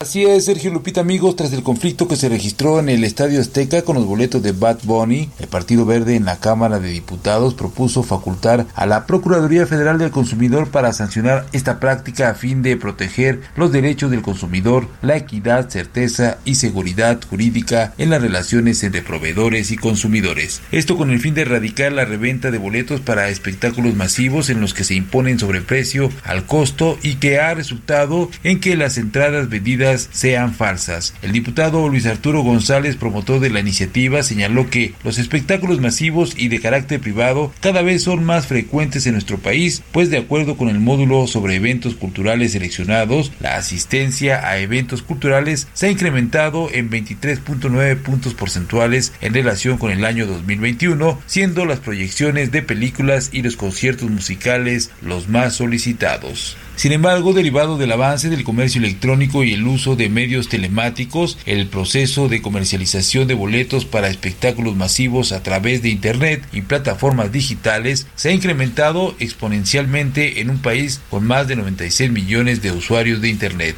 Dicha realidad ha estado acompañada de problemáticas que se presentan derivadas de la reventa en diversas plataformas electrónicas que además de imponer un sobreprecio al costo de los boletos ha resultado en que las entradas revendidas suelen ser falsas en detrimento del consumidor, algo muy similar a lo que sucedió recientemente en el concierto que se llevó a cabo en la Ciudad de México con el cantante Bad Bunny apuntó. También señaló que junto con este tipo de prácticas se puede observar el ejercicio de acciones discriminatorias al establecer preventas exclusivas condicionadas a la utilización como método de pago como puede ser alguna tarjeta de crédito bancaria específica o la implementación de tarifas dinámicas las cuales elevan el costo del boleto de acuerdo a la demanda llevando los precios a una alza incontrolable en los eventos de mayor convocatoria. Sergio Lupita, amigos, el reporte que les tengo. Buen día. Buen día, Jorge Almaque, muchas gracias.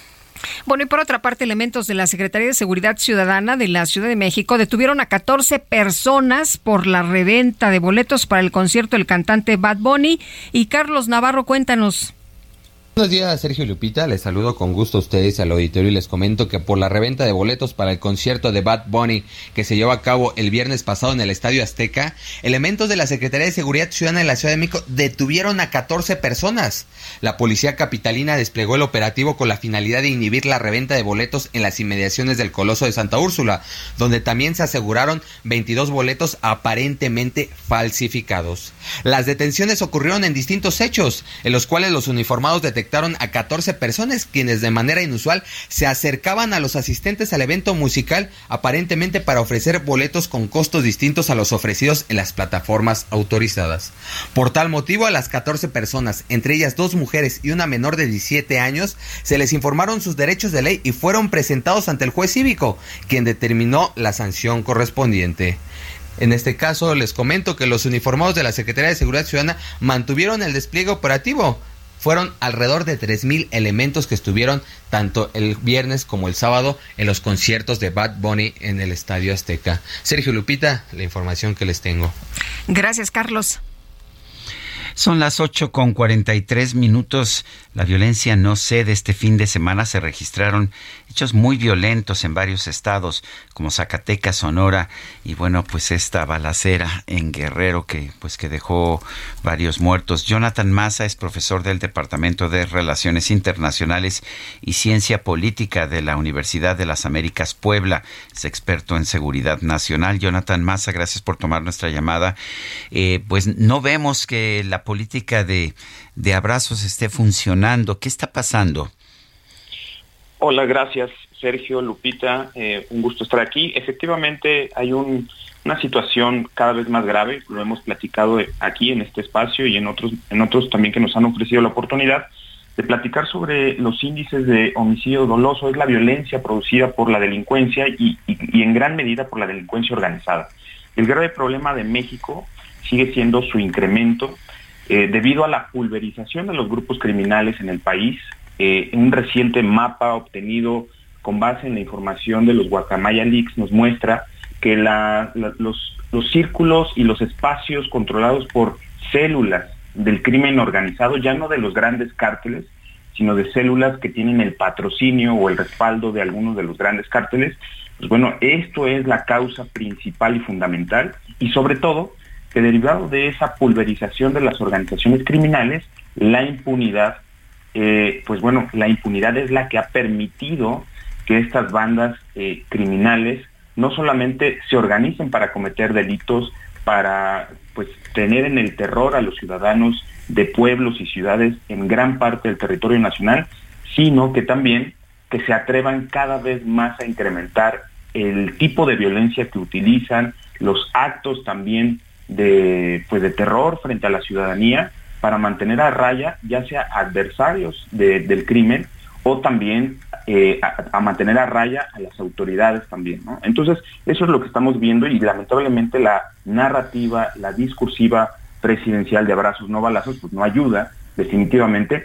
Sin embargo, creo que sí es muy importante mencionar que las fuerzas de seguridad, especialmente federales, ejército, a través de la Sedena, la Guardia Nacional y Marina, eh, pues en coordinación con algunos de los policías estatales de estos estados que han sido azotados por la violencia, sí están trabajando y sí están realizando operativos. Lamentablemente, hay que decirlo con todas sus palabras, tanto presupuestalmente como en recursos humanos, no es suficiente todavía hacerle frente a esa gran proporción de pulverización de bandas criminales a lo largo y ancho del país.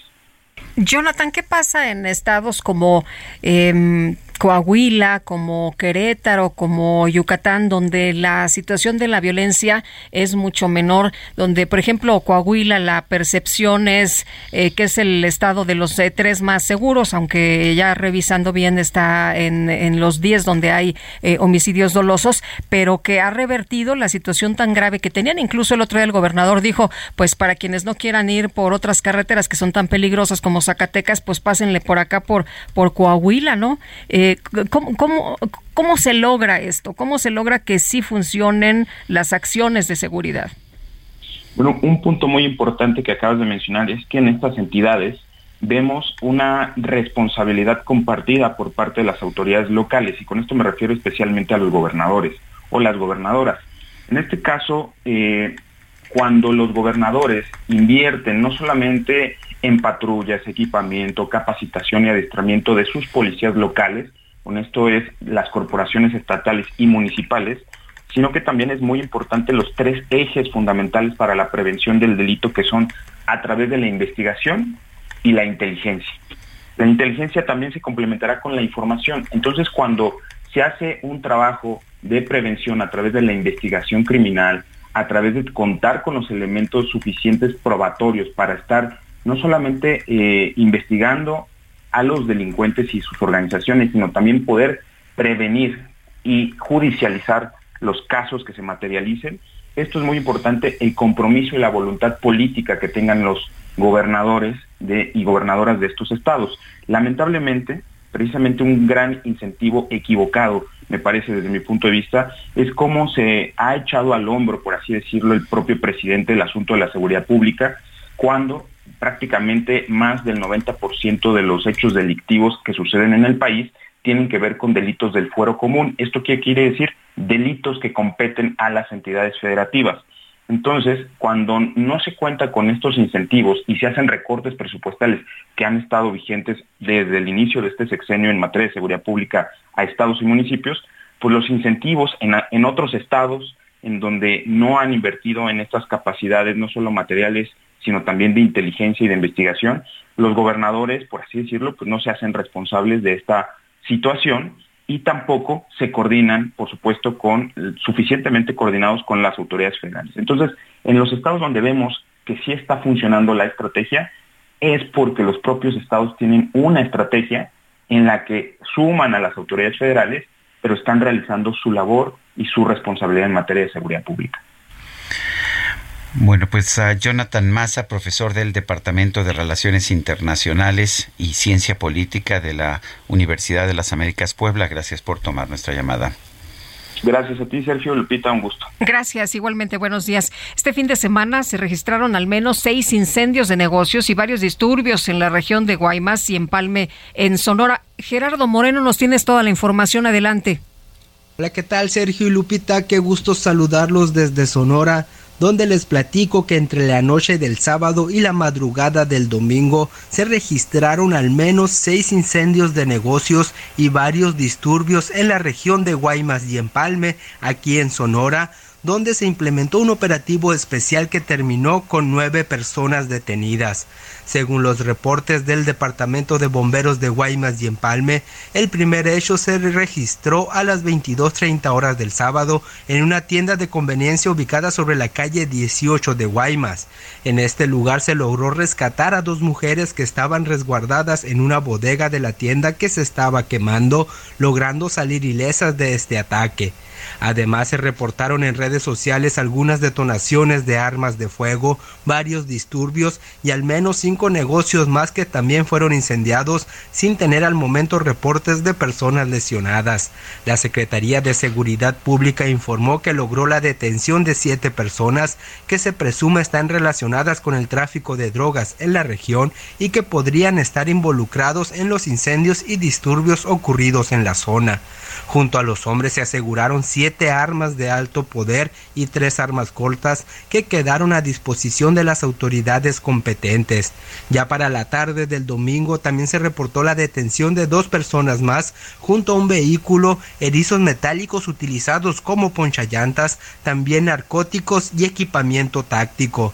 Se informó que se mantiene el operativo coordinado entre elementos de Sedena, Marina, Guardia Nacional, Policía Estatal y municipales para la tranquilidad de los ciudadanos. Ante estos hechos, también el gobernador Alfonso Durazo Montaño informó que están reforzando la presencia de la fuerza pública en Guaymas y en Palme y que mantendrán el operativo de manera permanente para lograr la tranquilidad y seguridad de los ciudadanos. Así la situación desde Sonora. Muy buenos días. Muchas gracias, Gerardo. Muy buenos días. Y hay avances en el caso del asesinato del juez Roberto Elías Martínez allá en Zacatecas. Estefanía Herrera, cuéntanos. Sergio Lupita, buenos días. Pues así es, para comentarles que detuvieron a los asesinos del juez Roberto Elías Martínez, por lo que se giró una orden de prisión en contra de cuatro probables responsables. Los autores ah, intelectuales pues estuvieron dando las órdenes desde el interior de un penal y en conferencia de prensa la Mesa Estatal de Construcción de Paz informó que para lograr la detención de estas personas realizaron 11 órdenes de cateo en distintos puntos de Zacatecas para dar con los responsables del asesinato del juez de control de Río Grande. Por su parte, el fiscal general del Estado, Francisco Murillo Ruiz Seco, indicó que una de las líneas de investigación es que los hermanos Marco Antonio y José Isabel dieron las órdenes desde el interior de un penal, uno interno en el penal de Río Grande y otro desde Cieneguilla. Y pues esto a causa del trabajo del juez al no haber accedido a algunas de sus peticiones solicitadas. Pues en su intervención el gobernador Monreal Ávila pues aseguró que este caso del juez Elías Martínez, así como todos los asesinatos que se ocurren en Zacatecas, pues duelen y calan profundamente en la sociedad porque vulneran la tranquilidad de las familias. Y además refrendó la determinación de seguir velando por la integridad de los zacatecanos, especialmente por las mujeres y hombres que son encargados de impartir la justicia en el territorio estatal. Pues además el mandatario eh, indicó que cada vez que se pierde una vida, cada vez que cometen un asesinato, es una afrenta en contra del Estado de Derecho y por eso es primordial que se continúe trabajando en coordinación entre todas las autoridades en, en el ámbito de su competencia. Y bueno, pues respecto a los incidentes que sucedieron el pasado fin de semana, el gobernador indicó que en los últimos días lograron inhibir acciones de la delincuencia organizada que gracias a la coordinación interinstitucional pues no se logró esta fuga en donde hubo no hubo pérdidas que lamentar, únicamente daños materiales y estos bloqueos carreteros que ya les habíamos informado. Y pues bueno, mientras tanto, el fiscal de justicia aseguró que hasta el momento han recibido este, denuncias eh, sobre daños a vehículos y robos a vehículos también, sin especificar eh, hasta el momento cuántas denuncias se han interpuesto. Pero bueno, esto es lo que tenemos desde Zacatecas para ustedes. Estefanía Herrera, gracias por esta información. Gracias, buenos días. Son las 8, las 8 de la mañana con 54 minutos. Les recuerdo, nuestro número de WhatsApp es el 55 2010 96 47. En Twitter, arroba Sergio y Lupita. Le, recomiendo también darle seguimiento en Twitter a la, a la, cuenta del Heraldo de México, arroba Heraldo de México. Nosotros vamos a una pausa y regresamos.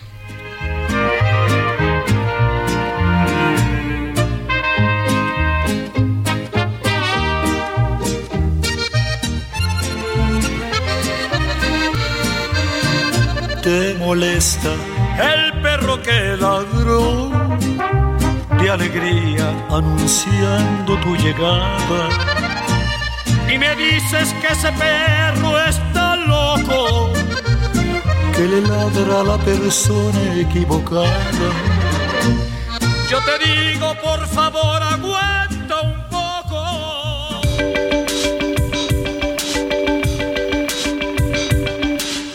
Sarmiento y Lupita Juárez quieren conocer tu opinión, tus comentarios o simplemente envía un saludo para ser más cálida esta mañana. Envía tus mensajes al WhatsApp 55 20 10 96 47.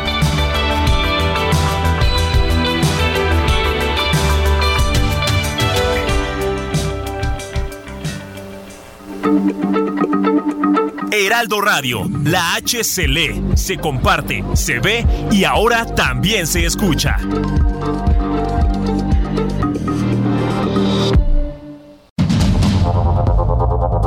Continuamos con Sergio Sarmiento y Lupita Juárez por el Heraldo Radio.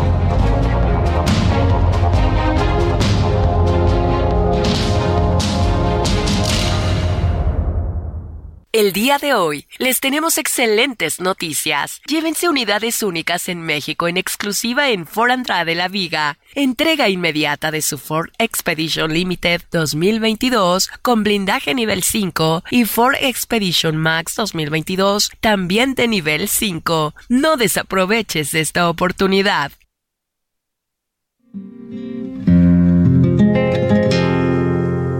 Vale más un buen amor.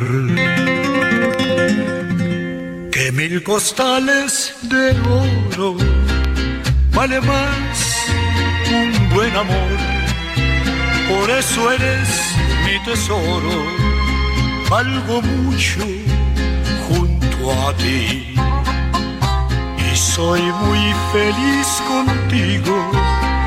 Vales mucho para mí con el corazón te digo, olvidemos el pasado y lo que diga la gente. La verdad es que te amo y me amas para siempre Esto se llama para siempre Vicente Fernández, una voz poderosa. Lo estamos recordando, se nos fue hace dos años. hace un año, de hecho, hace un año. Vicente Fernández en 12 de diciembre del 2021.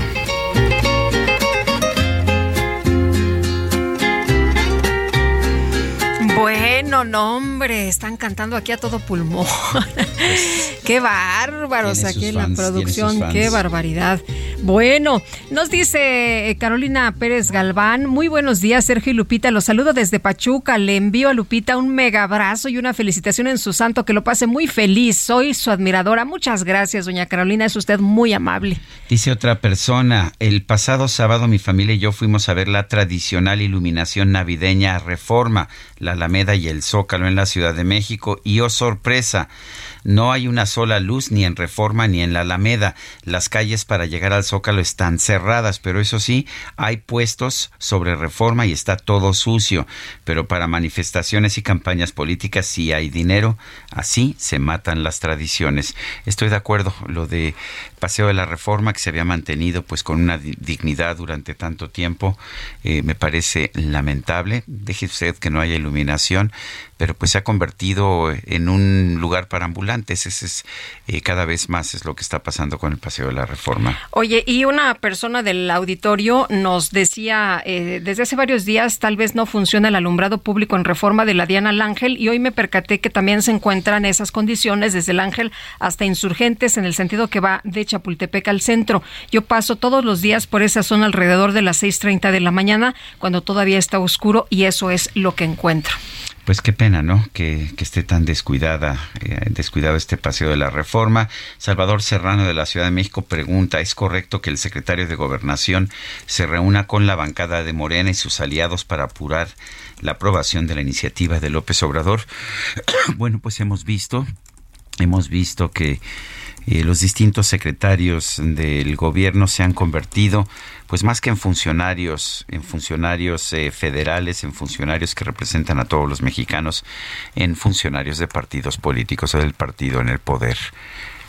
Bueno, oye, y hay una información que ha llamado la atención porque pues están advirtiendo de la gripe, que yo no sabía que se llamaba así, pero la gripe del camello. La Organización Mundial de la Salud informa que desde el descubrimiento de esta enfermedad, alrededor de 35% de los pacientes diagnosticados han fallecido, pero esta podría ser una sobreestimación de la verdadera tasa de mortalidad.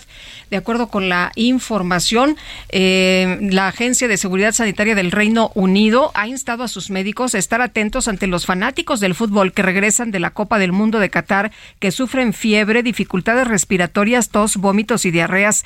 Estos signos se asocian a la potencialmente mortal zoonosis respiratoria denominada gripe de los camellos, que es causada por el coronavirus, el MERS-CoV.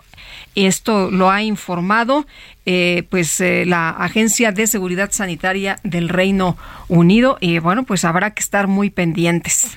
Son las nueve de la mañana con cinco minutos. En Soriana, compra uno y el segundo al 50% de descuento en marca Capullo. Todas las mantecas y en todos los quesos y salchichas de pavo suan en paquete. Sí, lleva el segundo al 50% en Capullo, todas las mantecas y en todos los quesos y salchichas de pavo suan en paquete. Soriana, la de todos los mexicanos. A diciembre 12, aplican restricciones. Vamos al resumen de la información en este espacio. Gustavo de Hoyos, cofundador de la organización Unidos, pidió al Senado realizar un análisis profundo del plan B del presidente López Obrador en materia electoral. Es evidente que la modificación de un sistema electoral con las pretensiones que se plantean en esas iniciativas debe ser producto de un análisis cuidadoso, de una reflexión profunda, pero una legislación eh, que se impone desde el poder eh, que no da tiempo para que haya siquiera un proceso de revisión, eh, que se apruebe unas cuantas horas como ocurrió, eh, me parece que no debía de transitar, no debía ser algo que modifique algo tan importante como su democracia. Bueno, y el consejero del Instituto Nacional Electoral, Jaime Rivera, advirtió ante estos micrófonos que la aprobación del llamado Plan B del Ejecutivo podría poner en riesgo la independencia del instituto. Debilita muy severamente las capacidades de operación del instituto y por lo tanto esta garantía que hemos tenido ya por muchos años en México de que las elecciones se organizan eficientemente y con integridad. Todo esto que es un valiosísimo capital humano construido a lo largo de ya dos o tres décadas, sería arrojado a la basura. Esto es increíble porque no permitiría garantizar las elecciones suficientes y auténticas que el INE han demostrado reiteradamente y que ya nos parece eh, como un dato de hecho, pero no es producto de la casualidad ni de la magia. Ramón Castro, secretario general de la Conferencia del Episcopado Mexicano, reconoció que la relación entre la Iglesia y el gobierno federal no es la mejor lamentó los señalamientos del presidente López Obrador en contra de los religiosos que alzan la voz ante los problemas sociales del país. El gobernador de Nuevo León, Samuel García, confirmó que este domingo viajó a Europa para realizar una gira de trabajo que incluye una audiencia con el Papa Francisco y distintas reuniones con empresarios españoles. El presidente de Venezuela, Nicolás Maduro, anunció que va a poner en marcha una serie de medidas para intentar frenar la depreciación del bolívar frente al dólar. El presidente de Serbia, Alexander Vucic, solicitó a la OTAN autorización para desplegar tropas en Kosovo luego de que se registraron enfrentamientos entre civiles y policías. Sin embargo, la alianza rechazó tal solicitud.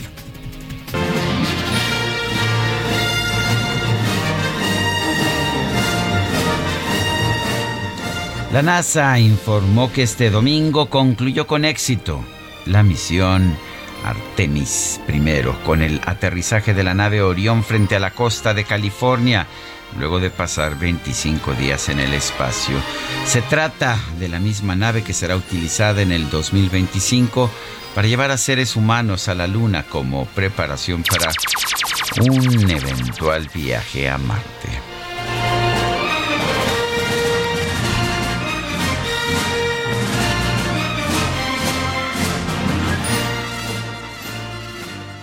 Soriana, esta Navidad lo damos todo. Compra uno y lleve el segundo al 50% de descuento en detergentes Persilo Viva, jabones líquidos de tocador, champús y acondicionadores El VIP o Anne y alimento seco para gato. Sí, el segundo al 50% de descuento. Soriana, la de todos los mexicanos. A diciembre 12, aplica restricciones. En vivo y en directo para todo el mundo mundial. La espera terminó. Vamos a empezar a vivir una experiencia única. Invade tus sentidos. Siente la fuerza de mi música. La micro deportiva. Esto comienza así.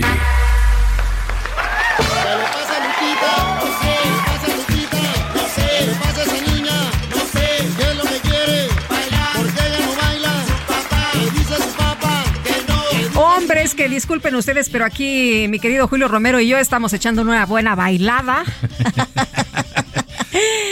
Ay, ay, ay, pero ya no es lo mismo que los tres mosqueteros que 20 años después. ¿Cómo estás, mi querido muy bien, Julio? Muy bien, querida Lupita, Sergio, muy buenos días. Es una de las grandes interrogantes de esta vida. ¿Qué le pasa a Lupita? ¿Qué No te sé. pasa, Lupita? No sé. ¿Qué quiere la niña? ¿Qué quiere la niña? Solo bailar, ¿eh? Está, está bien, está bien. ¿Cómo estás? Muchas felicidades. Muchas hoy en, hoy en gracias, tu mi querido santo Julio. Has estado muy felicitada. Sí, cómo no, cómo Pero no. bueno, eh, está bien, está bien, bien merecido. Felicidades a todas las Lupitas, a todas las Guadalupes. Un abrazo hoy en su día. Así es que, pues estamos arrancando la semana, pues ya buscando el viernes y bien fiesteros, bien fiesteros en esta micro deportiva, porque además también ya tenemos semifinales, ya tenemos semifinales en el mejor evento del fútbol a nivel selecciones. Eh, Argentina estará enfrentando a Croacia y la sorpresa del evento Marruecos ante Francia eh, martes y miércoles de manera respectiva. En los duelos de cuartos de final, ¿qué fin de semana tuvimos de cuartos de final? La verdad es que Cardíaca, muy, cardíaca. Muy, muy emocionantes, muy emocionantes. Francia se impuso 2 por 1 a Inglaterra y Marruecos dejó en el camino a Portugal de Cristiano Ronaldo, que de nueva cuenta no arrancó el juego como titular. Bueno, están enojadísimos eh, y tienen toda la razón. En un partido de matar o morir, tiene sentado a Cristiano Ronaldo. Bah, Uno de los mejores del mundo, sin sí, duda. sin lugar a dudas. Pero bueno, ya sabemos que no nada más en México tenemos directores técnicos así medios extraños. Pero bueno, ni hablar, así es la decisión y Portugal ha quedado fuera. En la otra llave, Croacia venció a la gran favorita Brasil 4 por 12 en penaltis, luego de que terminaran empatados a uno en el tiempo regular y en los tiempos extras. Por su eh, parte, Argentina, Argentina perdió una ventaja de dos goles y Países Bajos le empató en tiempo de compensación, lo que obligó a los tiempos extras y luego a los penaltis donde los sudamericanos se impusieron 4 por 3. Por lo pronto, el atacante Lionel Messi salió con bronca hacia integrantes de Países Bajos terminó muy, muy caliente, muy caliente este juego. Pero Lionel Messi ha destacado que al interior del vestidor, al vestidor de Argentina, sienten que el espíritu de Diego Armando Maradona está presente. Sí, sí, uh.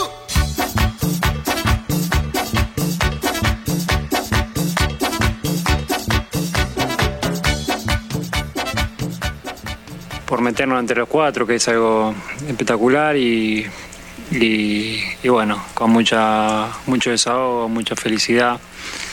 Y, y sí, desde el principio que, lo venimos diciendo, que Diego desde, arriba no, no está viendo, no está empujando y, bueno, ojalá que, siga así hasta, hasta el final.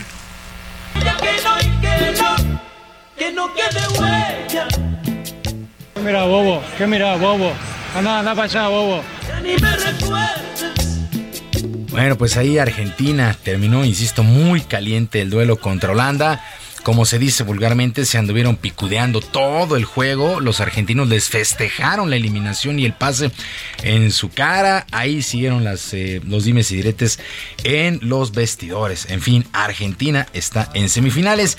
Y con la eliminación también llegaron a su fin los trabajos de varios directores técnicos, como el de Luis Vangal, que dejó a Países Bajos luego de cinco duelos en esta copa, tres victorias, dos empates. No perdió bueno, llegaron a cuartos de final. Brasil también le dio las gracias a Tite, que durante su paso dirigió 81 duelos con 61 victorias, 3 empates, solamente 7 derrotas para un promedio del 82% de efectividad. Así es que eh, Países Bajos y Brasil buscan técnicos. Los brasileños estaban llamados a, para pues, llegar muy, muy lejos, pero la verdad es que no, no pudieron hacer su partido y quedan eliminados.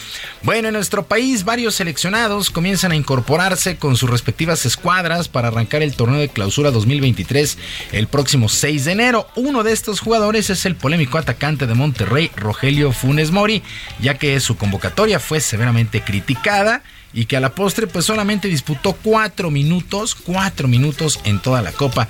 El propio jugador de Rayados señaló que no tuvo más actividad porque así lo decidió el técnico Gerardo Martín.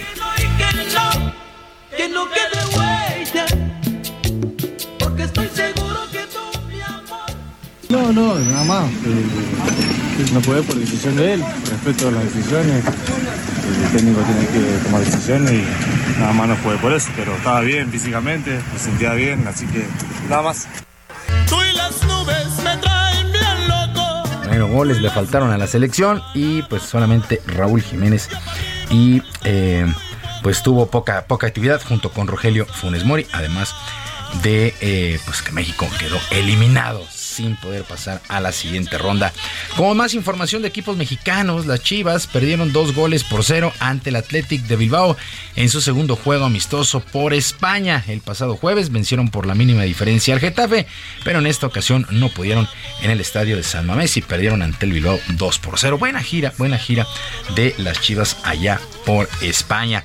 En otras cosas, actividad en la semana 14 en el fútbol americano de la NFL. En resultados que destacaron este fin de semana, los vaqueros de Dallas volvieron a ganar 27 a 23 sobre los Tejanos de Houston, los Bills de Buffalo 20 a 12 sobre los Jets de Nueva York. Los Leones de Detroit sorprendieron 34-23 a los Vikingos de Minnesota. Las Águilas de Filadelfia ya llegaron a 12 victorias en la campaña, le pegaron 48-22 a los Gigantes de Nueva York. Los Acereros de Pittsburgh cayeron 16 a 14 ante los Cuervos de Baltimore. San Francisco apaleó 35 a 7 a los Bucaneros de Tampa Bay y Tom Brady, el mariscal de campo de Bucaneros, pues ya analiza, va a ser agente libre si continúa bueno, Ahí está el asunto con Tom Brady. Los cargadores 23 a 17 sobre los Delfines de Miami y esta semana 14 cierra con el clásico lunes por la noche con los Patriotas de Nueva Inglaterra enfrentando a los Cardenales de Arizona. Se espera un buen duelo, buen duelo para hoy en la noche. Patriotas contra Cardenales. Y el púgil mexicano Luis Alberto El Venado López se apoderó del cetro pluma de la Federación Internacional de Boxeo al sorprender al inglés Josh Warrington por decisión mayoritaria en combate que se celebró en Leeds, allá en Inglaterra. El originario de Mexicali se impuso en las tarjetas 114-114, 115-113 y 115-113 luego de un combate donde el referee le permitió al local una serie de golpes bajos y otras maniobras prohibidas. El campeón deja su récord ahora en 27 triunfos, 15 por la vía del knockout, solamente dos derrotas, logra su primer título del mundo, mientras que Warrington sufrió su segundo descalabro. Así es que felicidades, felicidades a Luis Alberto El Venado López, que es campeón del mundo en, una, en un combate en verdad, en verdad bastante complicado por el cetro pluma de la FIF.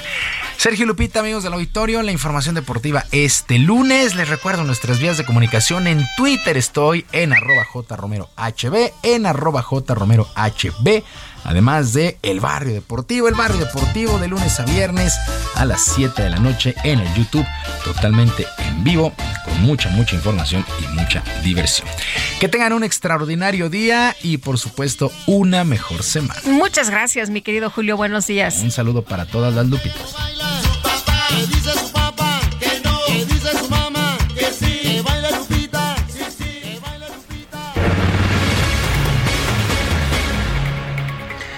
La presidenta de Perú, Dina Boluarte, eh, juramentó este sábado su gabinete, nombró al exfiscal anticorrupción y abogado Pedro Angulo como jefe del gabinete. Este gabinete estará conformado por, o está conformado por 19 ministros. Hubo, sin embargo, manifestaciones en contra del régimen de la nueva presidenta peruana que se saldaron con dos muertos. Stephanie Enaro es internacionalista experta en geopolítica, la tenemos en la línea telefónica. Stephanie, ¿cómo ves la situación en Perú? ¿Qué crees que pueda pasar? Antes que nada, muy buenos días, Sergio y Lupita. Buenos días. Creo que la situación en Perú es bastante delicada.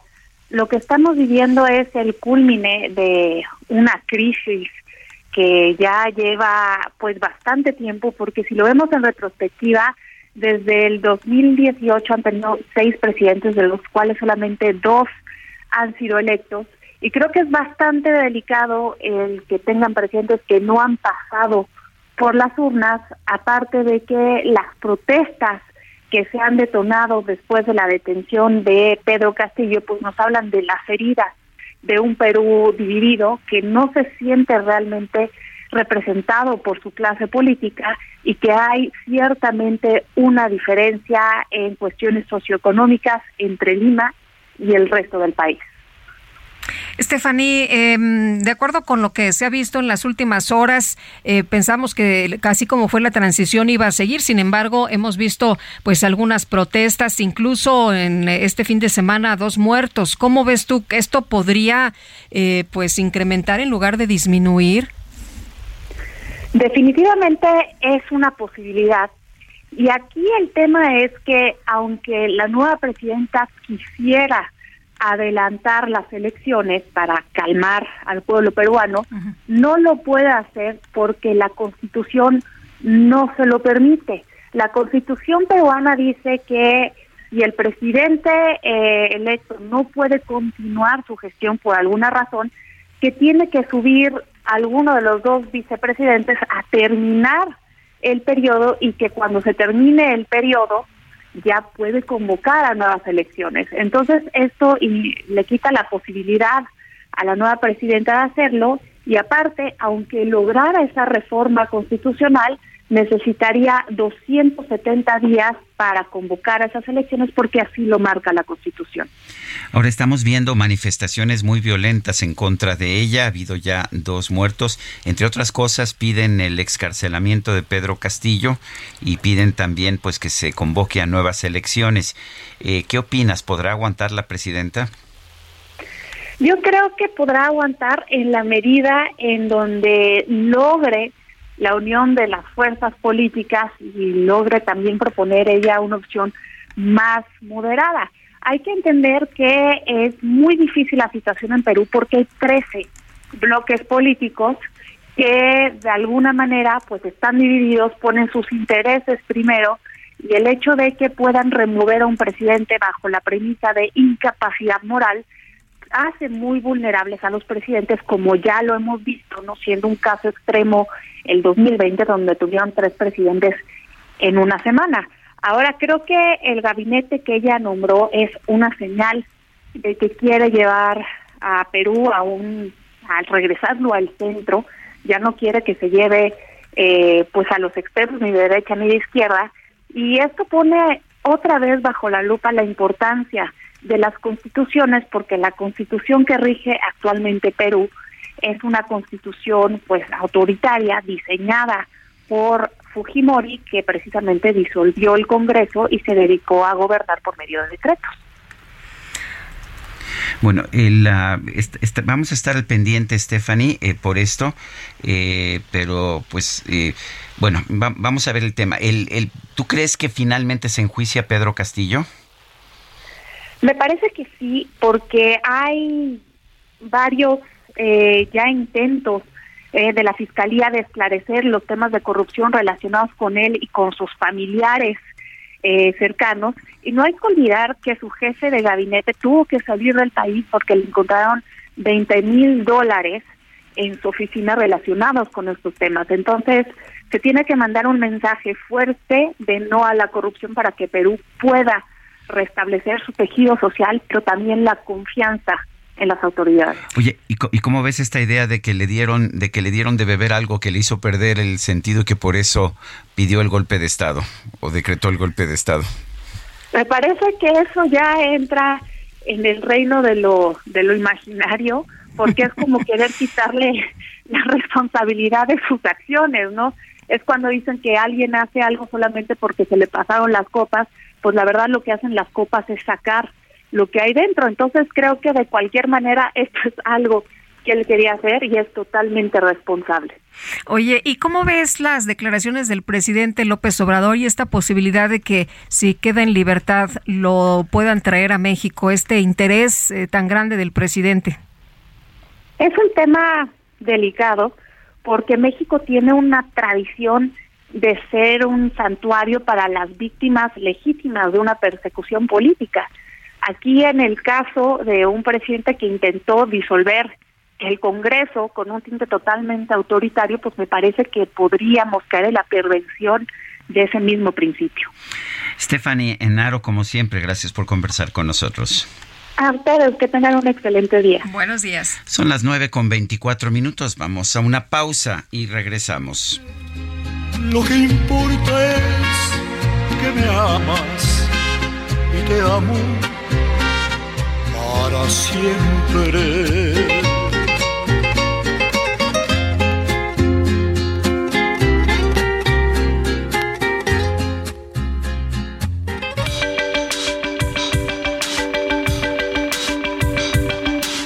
Sarmiento y Lupita Juárez quieren conocer tu opinión, tus comentarios o simplemente envía un saludo para ser más cálida esta mañana.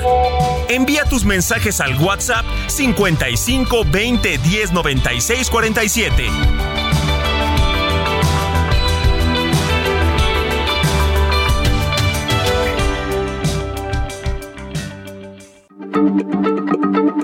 Heraldo Radio, la H se lee, se comparte, se ve y ahora también se escucha.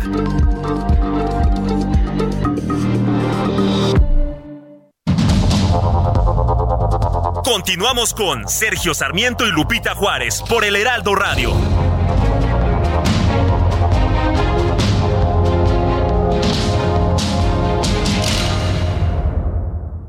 En Soriana, Navidad lo damos todo. Aprovecha un 20% de descuento en muñecas, figuras de acción, pistas y todo el departamento de hogar. Además, 50% de descuento en todos los artículos navideños. Soriana, la de todos los mexicanos. A diciembre 12, excepto Nochebuenas y Pinos Naturales. Aplican restricciones.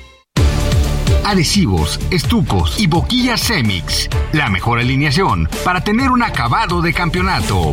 Presenta. Maestro, ¿cuál es el secreto para cubrir mejor? El secreto está dentro. ¿Dentro de mí, maestro? No, dentro de este empaque de aplanado Semis. Sé un campeón con Semix, que te ofrece la mayor variedad en adhesivos para instalar pisos y en estucos para aplanar paredes. Adhesivos, estucos y boquillas Semix. Bien pegado, bien seguro.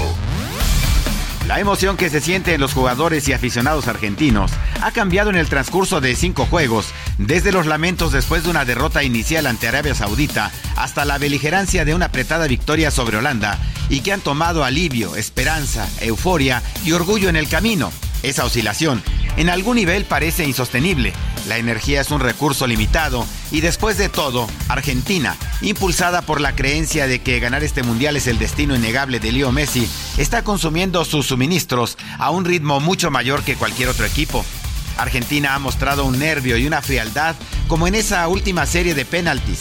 Contra Holanda en el USAIR el viernes por la noche fue muy superior durante gran parte del encuentro, pero aún más impresionante que su desempeño fue cómo se recuperó de conceder un dramático empate para ganar luego en la última instancia. La complicación para mañana es que Argentina se enfrenta a un equipo de Croacia que no parece capaz de tolerar la perspectiva de la derrota y que ha demostrado una habilidad notable en los últimos dos torneos para sobrevivir a casi cualquiera que se interponga en su camino. Esto incluye a la propia albiceleste, a la que apaleó 3 a 0 en la primera ronda hace cuatro años. Victoria que forma parte de esa suma de 12 partidos mundialistas con una sola derrota. En la final en Moscú ante Francia. Soy Edgar Valero y los espero más adelante aquí en el Heraldo Radio y a las 4 de la tarde en Los Profesionales del Deporte. Obtén acabados de campeonato con el mejor equipo, el equipo Semix. Presentó. Por presumir, a mis amigos les conté que en el amor ninguna pena me aniquila, que pa' probarles de tus besos me olvidé y me bastaron unos tragos de tequila. Les platiqué que me encontré con otro amor y que en sus brazos fui dejando de quererte, que te aborrezco desde el día de tu traición y que hay momentos que he deseado hasta tu muerte. Acá entre nos. Acá entre nos es lo que nos canta Vicente Fernández. Lo estamos recordando en el aniversario de su fallecimiento en 2021. mi triste soledad me han dado ganas de gritar, salir corriendo y preguntar qué es lo que ha sido de vida. Ay, caramba, mejor vámonos a los mensajes porque esto ya está muy rudo. Oye, nos dice una persona al auditorio, Lupita y Sergio, los felicito por ese noticiario tan veraz, valiente, sin dejar de ser cuidado y correcto. Los escucho desde Zapopan, Jalisco, y con ocasión del Santo de Lupita le deseo toda clase de bienes y felicidad, aunque la alegría ya es parte de ella y de ese noticiario. Me llamo Felicitas Graciela Rodríguez. Doña Felicitas, le mando un gran abrazo. Muchas gracias por su felicitación. Y bueno, pues gracias a todos los amigos que nos escuchan allá en Zapopan y en Guadalajara a través del 100.3 de FM. Dice otra persona, un saludo, señor Sarmiento, no detengan a los del crimen organizado ni a otras organizaciones, mejor mátenlos como se como como una frase de hace años ojo por ojo diente por diente o no Juan pues yo no estoy de acuerdo simple y sencillamente no estoy de acuerdo con ese tipo de violencia No, pues imagínate cómo, cómo terminaríamos. Sí, Es- todos muertos verdad Sí, todos muertos. Saludos, dúo dinámico. Feliz inicio de semana, Sergio, y un feliz día para Lupita. Celebremos hoy a todas las Guadalupes de nuestras casas y trabajos. Hoy su radio escucha con sentido Jesús Díaz de las Capotzalco, miembro emérito del Club de Scrooge de Sergio Sarmiento. Y también odio los lunes. ¡Ay, qué cosa! bueno, pues muchas felicidades a las Guadalupes y a los Guadalupes que nos escuchan, que son nuestros amigos en el auditorio, que hay bastantes, a nuestros compañeros aquí en el Heraldo, a mi mamá que también se llama Guadalupe, que siempre hace un mole que no les cuento, para chuparse los dedos. son las 9 de la mañana con 36 minutos ¿cómo están? Lupita, Sergio, amigos, un gusto saludarlos también esta mañana y comentarles que ser Club Premier es acumular puntos Premier en cada vuelo con Aeroméxico para después usarlos en más vuelos, en equipaje adicional, ascensos de cabina y más. Recuerden que todos tus vuelos con Aeroméxico te dan puntos Premier, así es que acumúlalos ingresando tu número de cuenta al reservar tu vuelo o durante tu check-in. Y si ya volaste y olvidaste acumular tu vuelo, tranquilo, tienes hasta seis meses para hacerlo. ¿Te estás preguntando qué puedo hacer con los puntos que acumulo? Puedes cambiarlos por más boletos de avión, artículos de la tienda en línea Club Premier, estancias de hotel, experiencias Premier y mucho más. Ingresa a clubpremier.com y descubre las más de 90 empresas afiliadas. Encuentra lo mejor en cada experiencia. Si aún no eres socio, inscríbete sin costo ahora. Regreso con ustedes. Gracias. Gracias a ti, Mónica Reyes, por esta información. Bueno, y el 12 de diciembre es un día muy especial para los creyentes católicos y también para los mexicanos. Vamos a platicar precisamente con motivo de este día con Jorge Trasloceros. Él es investigador del Instituto de Investigaciones Históricas de la UNAM. Doctor, ¿cómo está usted? Qué gusto saludarlo esta mañana. Buenos días. Pues Lupita, el gusto es mío. Felicidades. Ya que felicitas la felicite, ya es una redundancia y yo me sumo a todas las redundancias que ha habido este día. Muchísimas felicidades por este su día. Gracias, doctor. Pues cuéntenos, doctor, eh, la fe no se apaga. Eh, vemos cada año que crece el número de visitantes a la Basílica de Guadalupe. Nos sorprendía 10 millones, ahora más de 10 millones. ¿Y cómo ve usted eh, este fervor de los mexicanos creyentes católicos? Bueno, lo que, lo que pasa es que el, el, e, este 12 de diciembre es muy especial porque vamos de salida de la, de la pandemia. La pandemia pues sí fue muy doloroso para todos los peregrinos porque no se pudieron realizar este tipo de eventos. Y digamos que es el desquite, ¿no? No pudimos ir en los últimos dos años o no en las cantidades que se deseaban, mandaban este obviamente representantes, pero en este momento realmente es el día del desquite y estamos viendo pues un enorme fervor.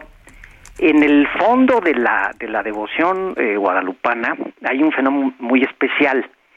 Eh, lo que fundamenta la devoción, curiosamente, no es que sea una Virgen milagrosa, es decir, no vamos a ver colgados este, instrumentos como vemos en Lourdes, que cura a los enfermos, etcétera, sino es la gratitud materna lo que inspira la devoción a la Virgen de Guadalupe. A mí esto siempre me ha dejado bastante sorprendido. Sí, eh, no es esa mil, no es la milagrosidad como se dice popularmente, si es, sino es la gratitud al amor filial y materno de la Virgen con su pueblo. Y en ese momento, después de una pandemia, habiendo vivido tantas dificultades, crece, por supuesto, la, la, la, devoción cristiana a la Virgen de, de, Guadalupe y estamos viendo las manifestaciones. Justo ahorita en el desayuno eh, platicábamos aquí en casa. Fue mi esposo un viaje en la zona de Chiapas, eh, Tabasco, a ver unos apiarios. Dice que las peregrinaciones ahorita de la antorcha guadalupana, que es una peregrinación muy especial porque llega hasta Nueva York, que es una cosa impresionante los carros eh, que llevan a la gente totalmente adornados, capillas en toda la carretera, eh, miles de peregrinos guadalupanos por todos lados. Yo sí creo que pasada la pandemia en este momento, pues sí hay un, un desborde de gratitud de los cristianos católicos hacia la Virgen de Guadalupe, ¿no? Y considero que además es el foco identitario que ya conocemos normalmente, ¿no? Pero es esta gratitud sí hacia el amor materno que tiene la Virgen eh, que desborda cualquier este eh, dimensión que pudiéramos tener como seres humanos no es decir nos abre al misterio nos abre a la gratitud eh, nos llena de optimismo nos llena de felicidad de felicidad y felicitas es lo que significa, ¿verdad? La gran felicidad. Jorge, eh, ¿debemos considerar a la Virgen de Guadalupe como un símbolo o debemos pensar que realmente hubo una aparición? Eh, mira, qué buena pregunta, Sergio. Yo, eh, yo como historiador, lo que yo creo es que los elementos identitarios de un pueblo son muy diversos. tratar de reducir los elementos identitarios a un solo símbolo o a un solo signo siempre es un error. ¿sí? A los políticos les encanta, les encanta hacer discursos univocistas, ¿no? Y que la identidad al final son ellos. La verdad es que históricamente, antropológicamente, los signos identitarios son muy, muy diversos. ¿Qué quiero decir con esto? A los que somos católicos y tenemos fe en la Virgen, porque además no es una secuencia obligada, sí, tenemos fe, podemos creer en las apariciones, sentidos mexicanos, y uno de los factores identitarios va a ser este. Alguien que no crea, que no sea católico, o que siendo católico tenga sus dudas sobre, el milagro guadalupano, también lo puede considerar un factor de identidad histórica, ¿sí? Y alegrarse porque uno de nuestros factores de identidad, que son muy importantes, se puede celebrar este día, porque es indudable la influencia del culto guadalupano, de la devoción guadalupana, en el desarrollo de la historia de México. Entonces yo creo que es un día de fiesta para todo mundo, creyentes y no creyentes, entendiendo que los factores identitarios son siempre muy diversos y tienen muchas interpretaciones, ¿sí? A los que creemos en el milagro, alabado sea Dios. A los que no, también. A los que no creen en Dios, también es un factor de identidad entre muchos otros que conforman la identidad nacional. Y entonces un momento de alegría y de gozo, ¿por qué no? ¿Sí? Para todo mundo, creyentes, no creyentes, agnósticos, ateos, cristianos, no cristianos, como lo quieran ver pero es un factor de gozo, de identitario para esto que somos los mexicanos. Es lo que yo creo, Sergio. Doctor, eh, decía usted algo interesante esto de los milagros, que no es una virgen como las otras que ya mencionó. Y escuchaba yo eh, eh varios eh, agradecimientos de personas que, que decían a la Virgen cuando los entrevistan, gracias por protegerme, gracias por cuidarme. Así se ve este símbolo de la mexicanidad, una Virgen protectora de un país? Sí, efectivamente. Y eso a mí siempre me da poderosamente la atención. Eh, incluso hay estudios, hay encuestas y todo. La principal razón por la cual la gente sostiene su devoción, devoción a la Virgen y visita a la Virgen en cualquiera de sus santuarios en diciembre es la gratitud hacia el amor materno, porque me cuida, porque este, me inspira, porque me consuela, pero es una relación de maternidad realmente y ahí como como cultura me parece que tenemos un factor de lectura de una gran riqueza sí este qué significa para nosotros los mexicanos esta esta capacidad de sentirnos protegidos de unos a otros que de entrada es un desmentido brutal a la cultura de la violencia no es una inspiración y una promoción de una cultura de encuentro, de diálogo y de inclusión, ¿sí? Porque pues la Virgen no excluye a nadie, a todos los abraza y a todos los quiere. Creamos en ella como símbolo o creamos en ella como, como una persona que realmente apareció en México. De todas maneras, el significado es el mismo, ¿sí? Abraza, protege. No estoy yo aquí, que soy tu madre, para dar amor, compasión, auxilio y defensa, ese es todo un proyecto, y un proyecto una, de una cultura de encuentro y de inclusión que nos puede inspirar, insisto, a ateos, agnósticos y creyentes de todas las, de todas las eh, corrientes que puedan existir. Es un proyecto que debemos abrazar, por supuesto, y, y aquilatar y valorar. Pues doctor, como siempre, gracias por platicar con nosotros. Buenos días. Al contrario, muchas gracias por la oportunidad y pues un abrazo y otra vez me sumo a las felicidades de Felicitas. Gracias, doctor, qué amable. Buenos días. Hasta luego, Sergio, muchas gracias. Gracias, gracias Jorge. Gracias, igualmente. Jorge Trasloceros. Son las nueve con cinco. vamos con Federico Arreola, periodista. ¿Qué comentario, qué tema nos tienes el día de hoy, Federico? Fuerte abrazo. Fuerte abrazo, don Sergio. Pues el año termina... Eh, con unas corcholatas muy aceleradas, ¿no? Este, yo leí, eh, Marcelo Ebrard está poniendo una serie de condiciones, a cada rato suma una nueva para el proceso interno de Morena.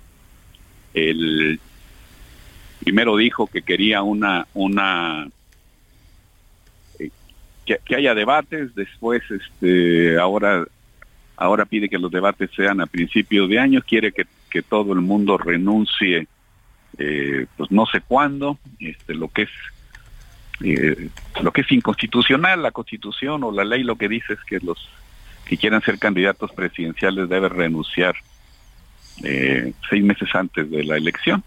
Este, no, y los, la encuesta de Morena se va a celebrar un año antes del, según dijo Mario Delgado en junio de este año. Eh, ahora Marcelo pide una encuesta independiente con una sola pregunta. Yo me pregunto, ¿y por qué una sola pregunta si por el mismo costo se pueden hacer varias?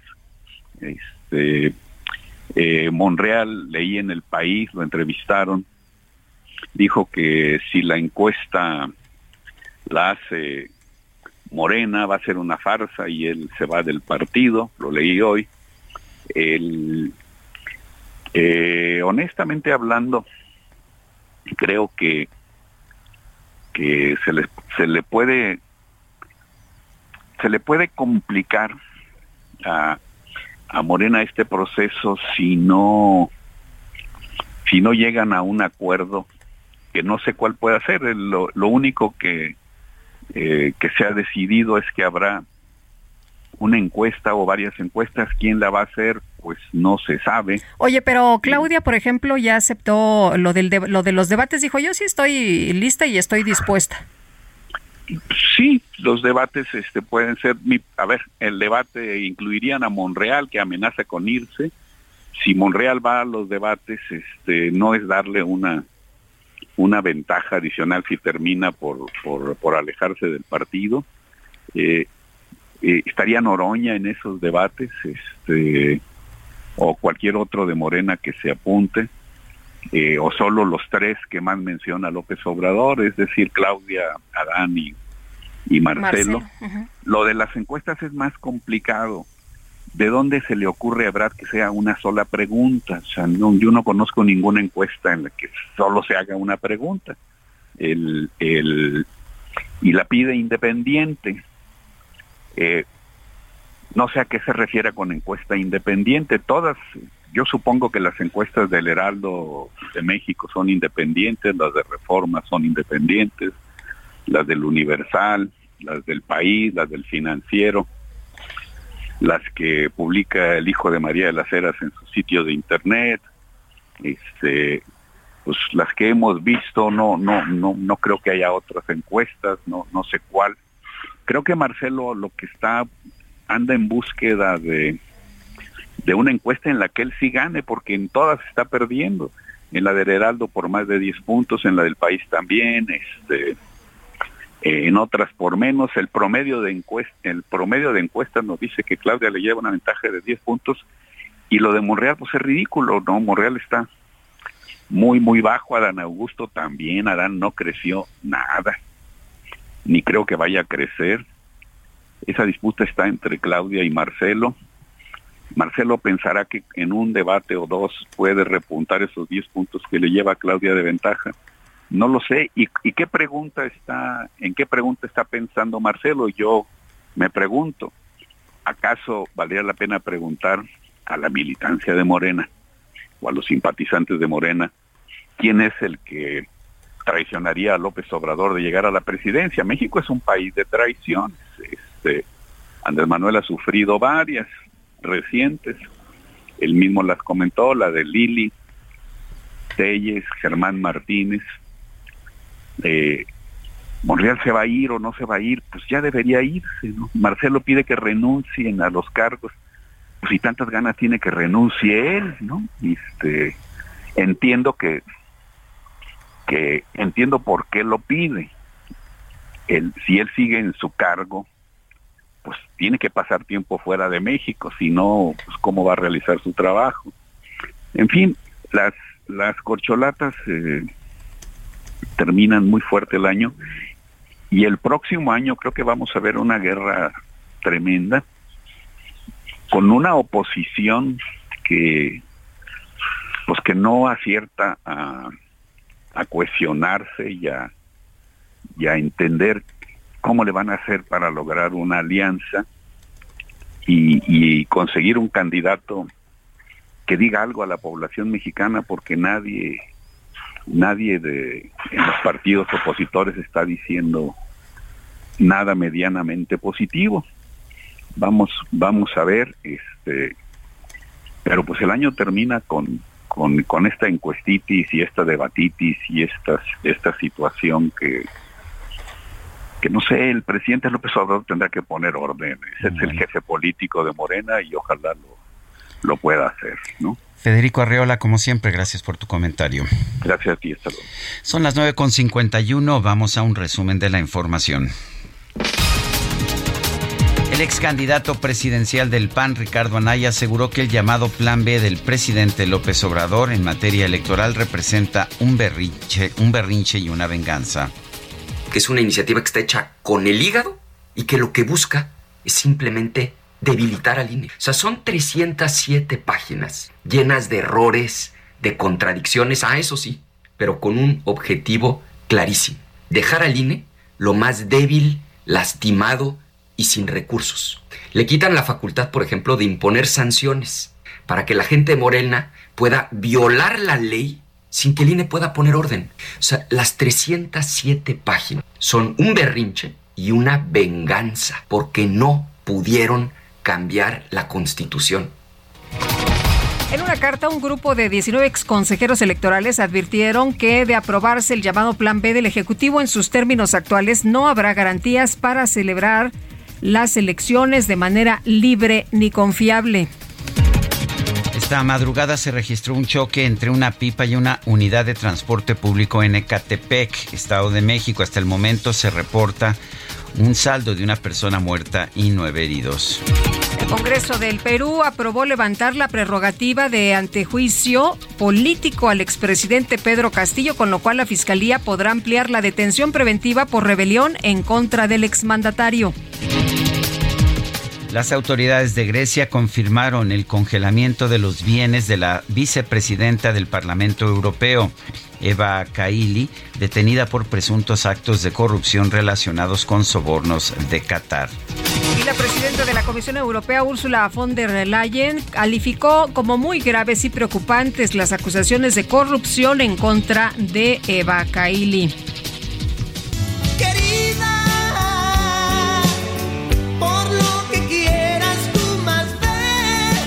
En redes sociales se difundieron videos del momento en que el cantante puertorriqueño Bad Bunny rindió homenaje a Juan Gabriel durante su concierto en el Estadio Azteca. El Conejo Mal utilizó una parte de la canción querida del Divo de Juárez como introducción para su famoso tema Si estuviéramos juntos.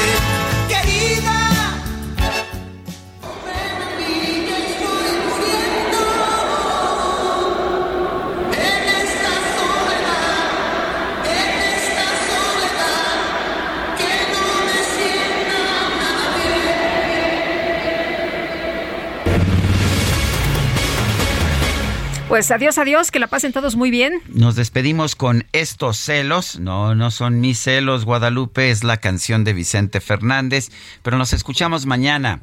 Hasta entonces, gracias de todo corazón. Te miré con tu melena al viento y tu mirar, el ras de tu escote, tu lunar.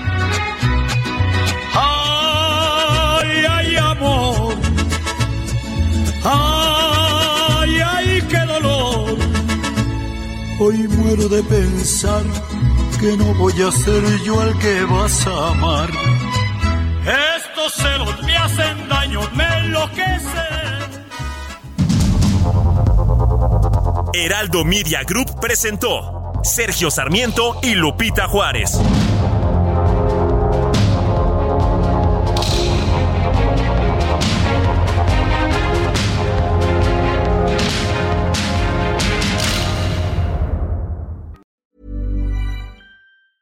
Secret to summer ready skin is here. Osea's number one best selling Undaria algae body oil, clinically proven to instantly improve skin elasticity and transform dry skin to silky, soft, and unbelievably glowing. Its signature scent of freshly squeezed grapefruit, cypress, and mango mandarin transports you to sun kissed summer days. Get healthy, glowing skin for summer with clean vegan skincare from Osea. Get 10% off your first order site wide with code GLOW at OseaMalibu.com.